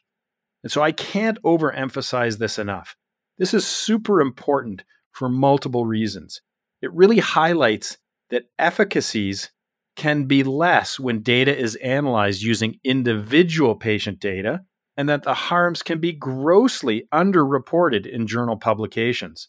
The meta-analysis of individual patient data reports more conservative estimates than the effect sizes that were reported in a previous systematic review looking at these drugs, and a Cochrane review as well. So individual patient data is the gold standard when you're doing systematic reviews. And this is a, a lens we need to remember that we're looking through when clinically appraising the published medical literature. The potential benefits tend to be overestimated in general, and the potential harms significantly underestimated. And this data should be used to lobby regulators for more transparency in research and easier access to this information. I think it's an ethical responsibility of any researcher or any ethics committee. If patients are putting their bodies on the line to improve care and to uncover what is the best way forward, then that data should be available and not hidden behind any paywalls or corporate structures. Yeah, did you see that the Yale group that designed this like database searching tool, it's called the YODA. They shortened, yes. they, they shortened it to, so it's like, avoid publication bias, we should. Oh, we shall talk for the rest of the abstract like Yoda. I like it. but but I, that was the take home for me too. When something's published, it's usually going to have kind of a spin or look favorable. And, and as you mentioned, and we're going to talk about this in the next thing too, greatly underestimate the harms. Yeah, it's going to oversell. Now it makes me think of, judge me by my p-value, do you? Because uh, I use that in talks sometimes about discussing p-values. Mm. Mm. Bottom line. There's a small clinical effect of risperidone and paliperidone in the treatment of schizophrenia and bipolar disease, and the potential harms are greater than previously reported. Paper ten. Abstract number ten, we're going to close out with a guideline. Guideline review. We told you that we'd bring you a critical appraisal of guidelines periodically, and this is the oral and topical treatment of painful diabetic polyneuropathy, an update from the American Academy of Neurology published January twenty twenty-two in the journal Neurology. We know peripheral neuropathy is super common in our patients with diabetes, and we definitely need to know the best evidence to offer treatment options for our patients. This is an update of a twenty eleven guideline from the American Academy of Neurology. As we've discussed before on P C M A, according to the National Academies, guidelines should meet eight criteria: transparency, management of conflict of interest, a systematic review guideline development intersection, establishing evidence foundations for and rating strength of guideline recommendations, clear articulation of recommendations, external review, and keeping it updated. So before I go into the recommendations, I'll, you know, this is like spoiler alert on whether we think this guideline is useful. So the number one thing for me is there is no discussion of harm in this guideline. Oh, there, there, there's one. There's one, but we'll oh, get to oh, it. I, mu- I must have missed that. Okay. Well, it was not about gabapentin. No, it was don't use opioids. Right, exactly. Yes. So gabapentin, for example, we know, according to the number, the N N T dot com, number needed to harm eight to develop dizziness, eleven to develop somnolence, thirteen to develop ataxia, and twenty-one to develop edema. So not mentioned in this guideline at all, the harms of gabapentin. You can't look at one side of the coin. You know, you can't. Come on, guys. Yeah, you just can't. Exactly. The conflicts of interest are a full page long, but they did discuss that only three panel members had what they thought were relevant, and they were excluded from the making of the recommendations. There were no family physicians or patients on the panel. I couldn't tell if there was an outside peer review. They did a good job of using a patient-oriented outcome of reducing pain, and they did explicitly discuss the strength of evidence in their recommendations. They found ninety-five articles to review for their evidence search, and here are the recommendations. First of all, you should assess patients for diabetes with for painful diabetic neuropathy. Okay, good enough. Level B. You should check for concurrent mood and sleep disorders. That's good. Level B. So here are the medication recommendations. You should offer tricyclic antidepressants, S N R Is, gabapentinoids, or sodium channel blockers like lamotrigine to reduce pain. This is a level B. Most of those have moderate level evidence and moderate effect size, except for tricyclics, which have low level evidence. They thought that topical capsaicin had low-level evidence and probable small effect size. We should offer a trial from a different class if we didn't get improvement from the first class. And then, just like you said, Ken, do not use opioids for the treatment of peripheral diabetic neuropathy. The lack of discussion of medication harms is a deal breaker for me on this guideline. Yeah, so I broke it down into a couple of things I liked and a few things I didn't like. On the like side, yeah, don't use opioids for this, okay? Chronic neuropathic pain from diabetic neuropathy, opioids is not a good choice. They also, of course, had a disclaimer saying this is not intended to substitute independent professional judgment, which I like because it's right there and the, you know, it's to guide our care, not dictate our care. So I like that they have that disclaimer. But there are so many things that I didn't like. Most of the studies were based on one to three month follow-up for a chronic condition. I mean, your diabetic neuropathy does not go away after six weeks of treatment. It's about not curing, right? It's about controlling and, and trying to minimize suffering. And so the fact that these, you know, outcome assessments were done at one, two, or three months is going to favor benefit and minimize harm. You know, what's it like after a year? Are people still thrilled to be on their gabapentinoids? And what's the side effect profile like? You've already mentioned the harms enough times, but my final complaint, I guess, would be there was no patients that I could find on the guideline committee. And if we're doing evidence-based medicine, evidence-based medicine needs to collect the best evidence, which they searched for. It needs to include clinical expertise, which they are. But what about the third pillar? What do patients give a, I want to swear here, but what do patients care about? What are their preferences and values? And maybe you should have patients sitting at the table to keep us focused on why we're there. We're there because it starts with patient care and it ends with patient care. Yeah, that's a great point. The values when you make a judgment in a guideline are super important. And to have a panel or a group of patients to bounce those values off before you publish a guideline, super great suggestion. Yeah, just having a whole bunch of, you know, highly educated neurologists sitting around talking about the evidence and talking about their clinical experience. What about the patients? What do they think? And and I'm often surprised in clinical interactions where I think, and you know, the example I use is, oh, they really want antibiotics for this cold. And without asking them, the number of times I'm surprised is that actually that's not why they're there. That's not what, you know, and so the best way to figure out, and, and I'm just spitballing here, Steve, the best way to figure out what patients value and prefer, ask them. Yes, someday on your tombstone, which I hope is a very long time from now, Ken, it will say proponent of shared decision-making. Oh, that's nice. Thanks, Steve. I don't know.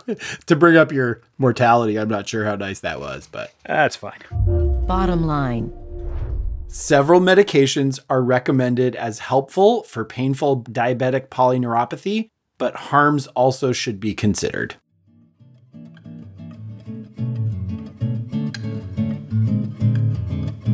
There we go. We finished up another month of P C M A. Remember, we are looking for your feedback. We want your feedback. We want your comments. Even if you want to just send us your best dad joke, we're here waiting to listen and chuckle to ourselves about your dad jokes. But come on, we love interacting with our audience. So send us your feedback. Get a hold of us. If there's a paper you want us to review, absolutely, we'll look at that. Please get a hold of us. Yes, talk to you soon, everybody. Bye for now.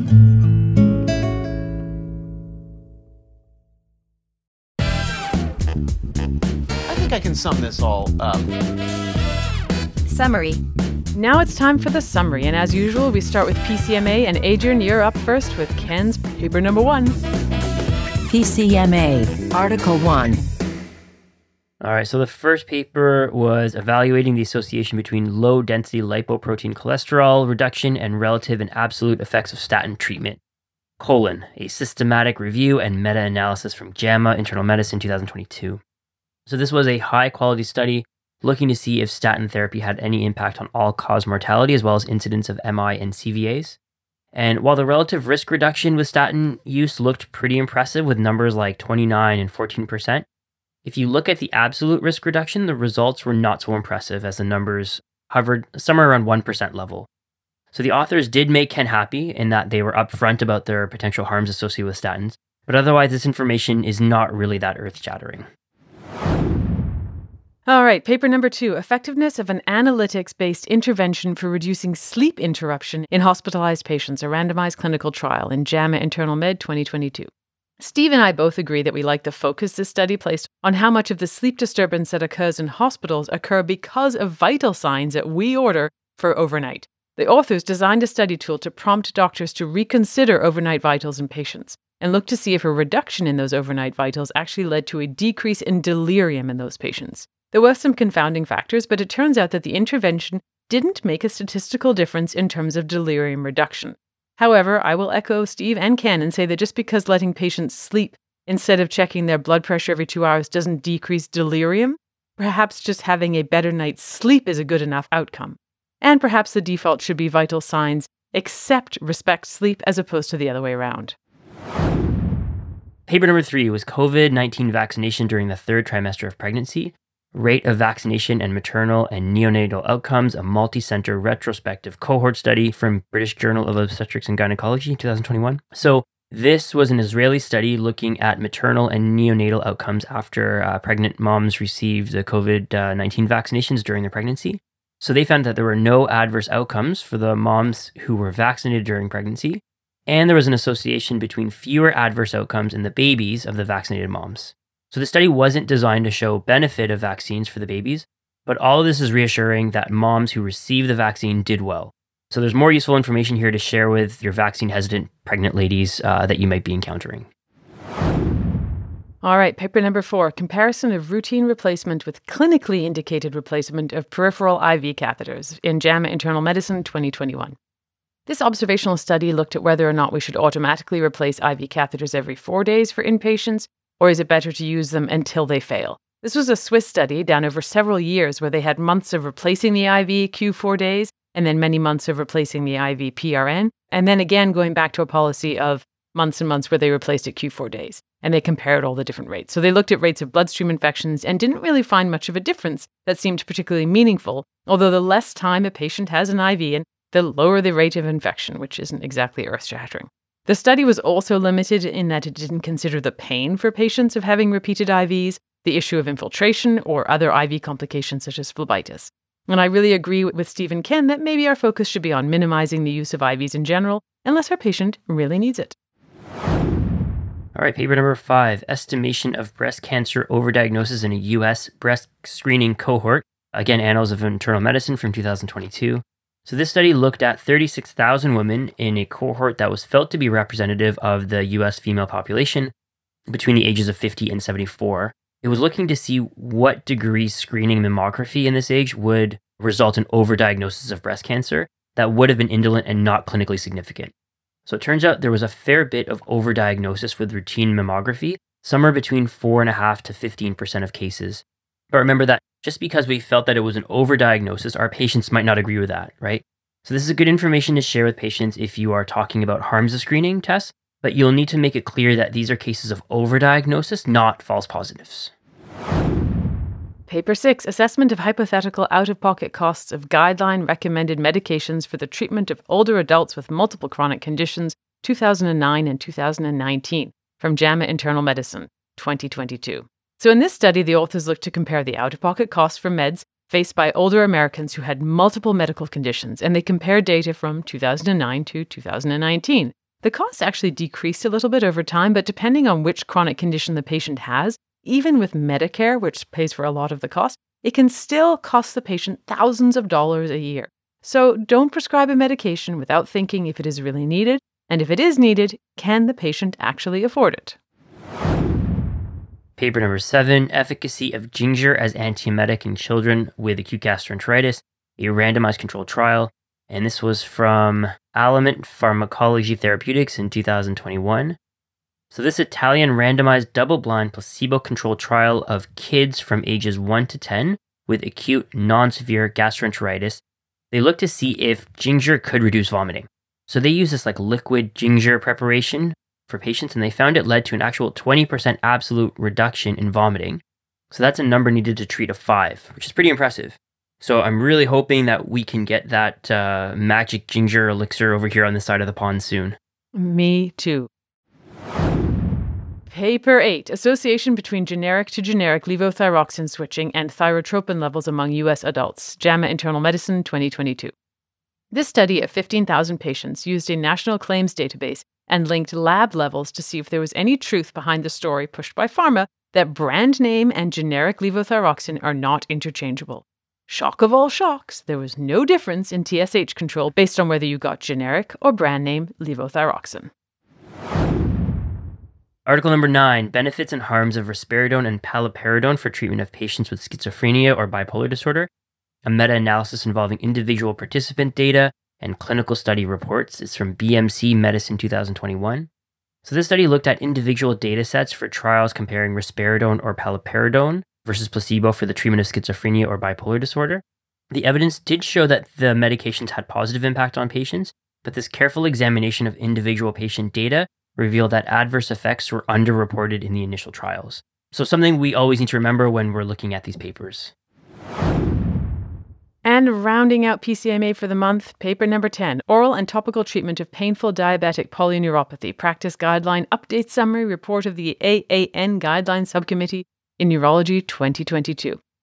This was an update on the two thousand eleven guidelines, and right off the bat, Steve is annoyed. I have to admit, I kind of love it when he gets riled up, but I totally understand his frustration here. Just as two examples of things to be annoyed about. The authors didn't touch on any of the harms of gabapentin use, which seems kind of like a massive oversight, and the authors had a list of conflicts of interest that was a page long. One page! Now, in terms of the suggestions themselves, there wasn't really anything earth-shattering here. Check for neuropathy, okay. Check for concurrent mood and sleep disorders, yeah, that's good advice. Offer T C As, S N R Is, or sodium channel blockers like lamotrigine, and, get this, big shock, try a different class of medications if the first one doesn't work. Nothing particularly shocking. The one clear and solid suggestion is to avoid opioids, and we all like that, so if you're going to pay attention to this guideline, that is really the only thing for which there is solid evidence. It's Reviews and Perspectives with Doctor Hobart Lee. All right, and then for the rest of the show, Hobie and Heidi chatted about the treatment approach for patients with treatment refractory depression and the potential use of E C T in these folks. Unfortunately, in this case that Hobie discussed, the patient actually refused E C T. But Cardy, have you had a patient ever undergo E C T, and, and did they have any success?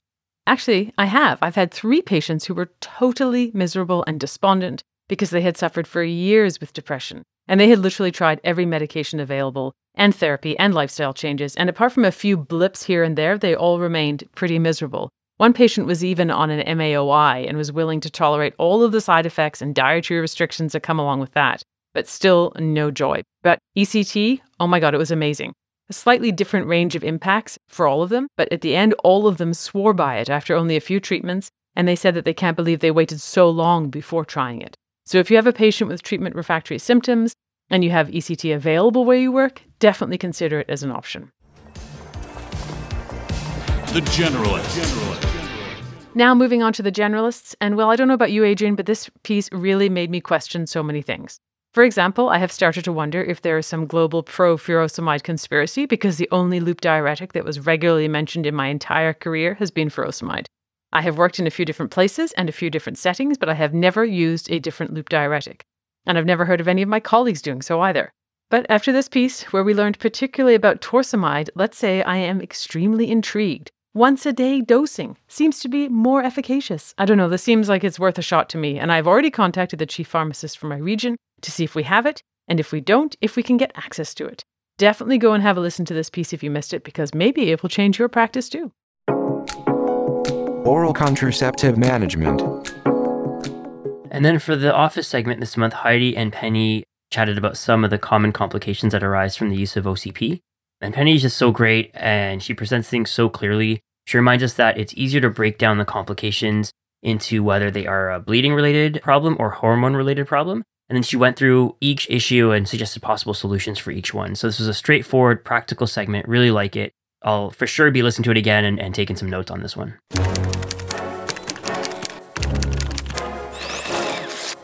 Specialist's Corner. And like I mentioned earlier, we have a new segment this month on Right on Prime. We call it Specialist Corner. And our first guest in this little subsegment was G I specialist Doctor Chadwick Williams. We talked about inflammatory bowel disease and how to approach the care of I B D in the outpatient setting.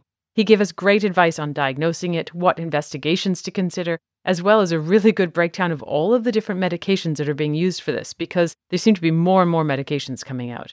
This topic can certainly be confusing, so I found his approach very helpful. Also, for any of the listeners who also does work in an emergency room, over on EM:RAP this month, he and I chatted about I B D in the E R context, so if you didn't get your I B D fill here, head over to EM:RAP. Rural Medicine Talks.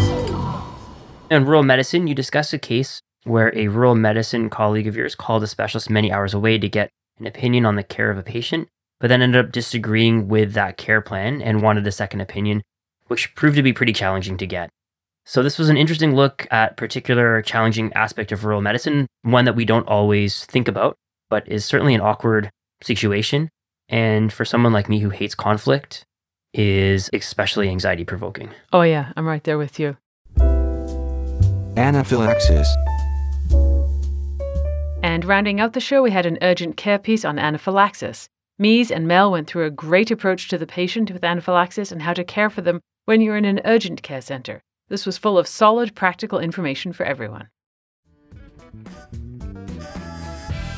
Well, we made it. Another month of Right on Prime done and dusted. Of course, if you still have gas left in the tank and want more educational goodness, don't forget to check out EM:RAP, Emergency Medical Abstracts, check out the H D videos, and of course, the online emergency medicine textbook, Corpendium.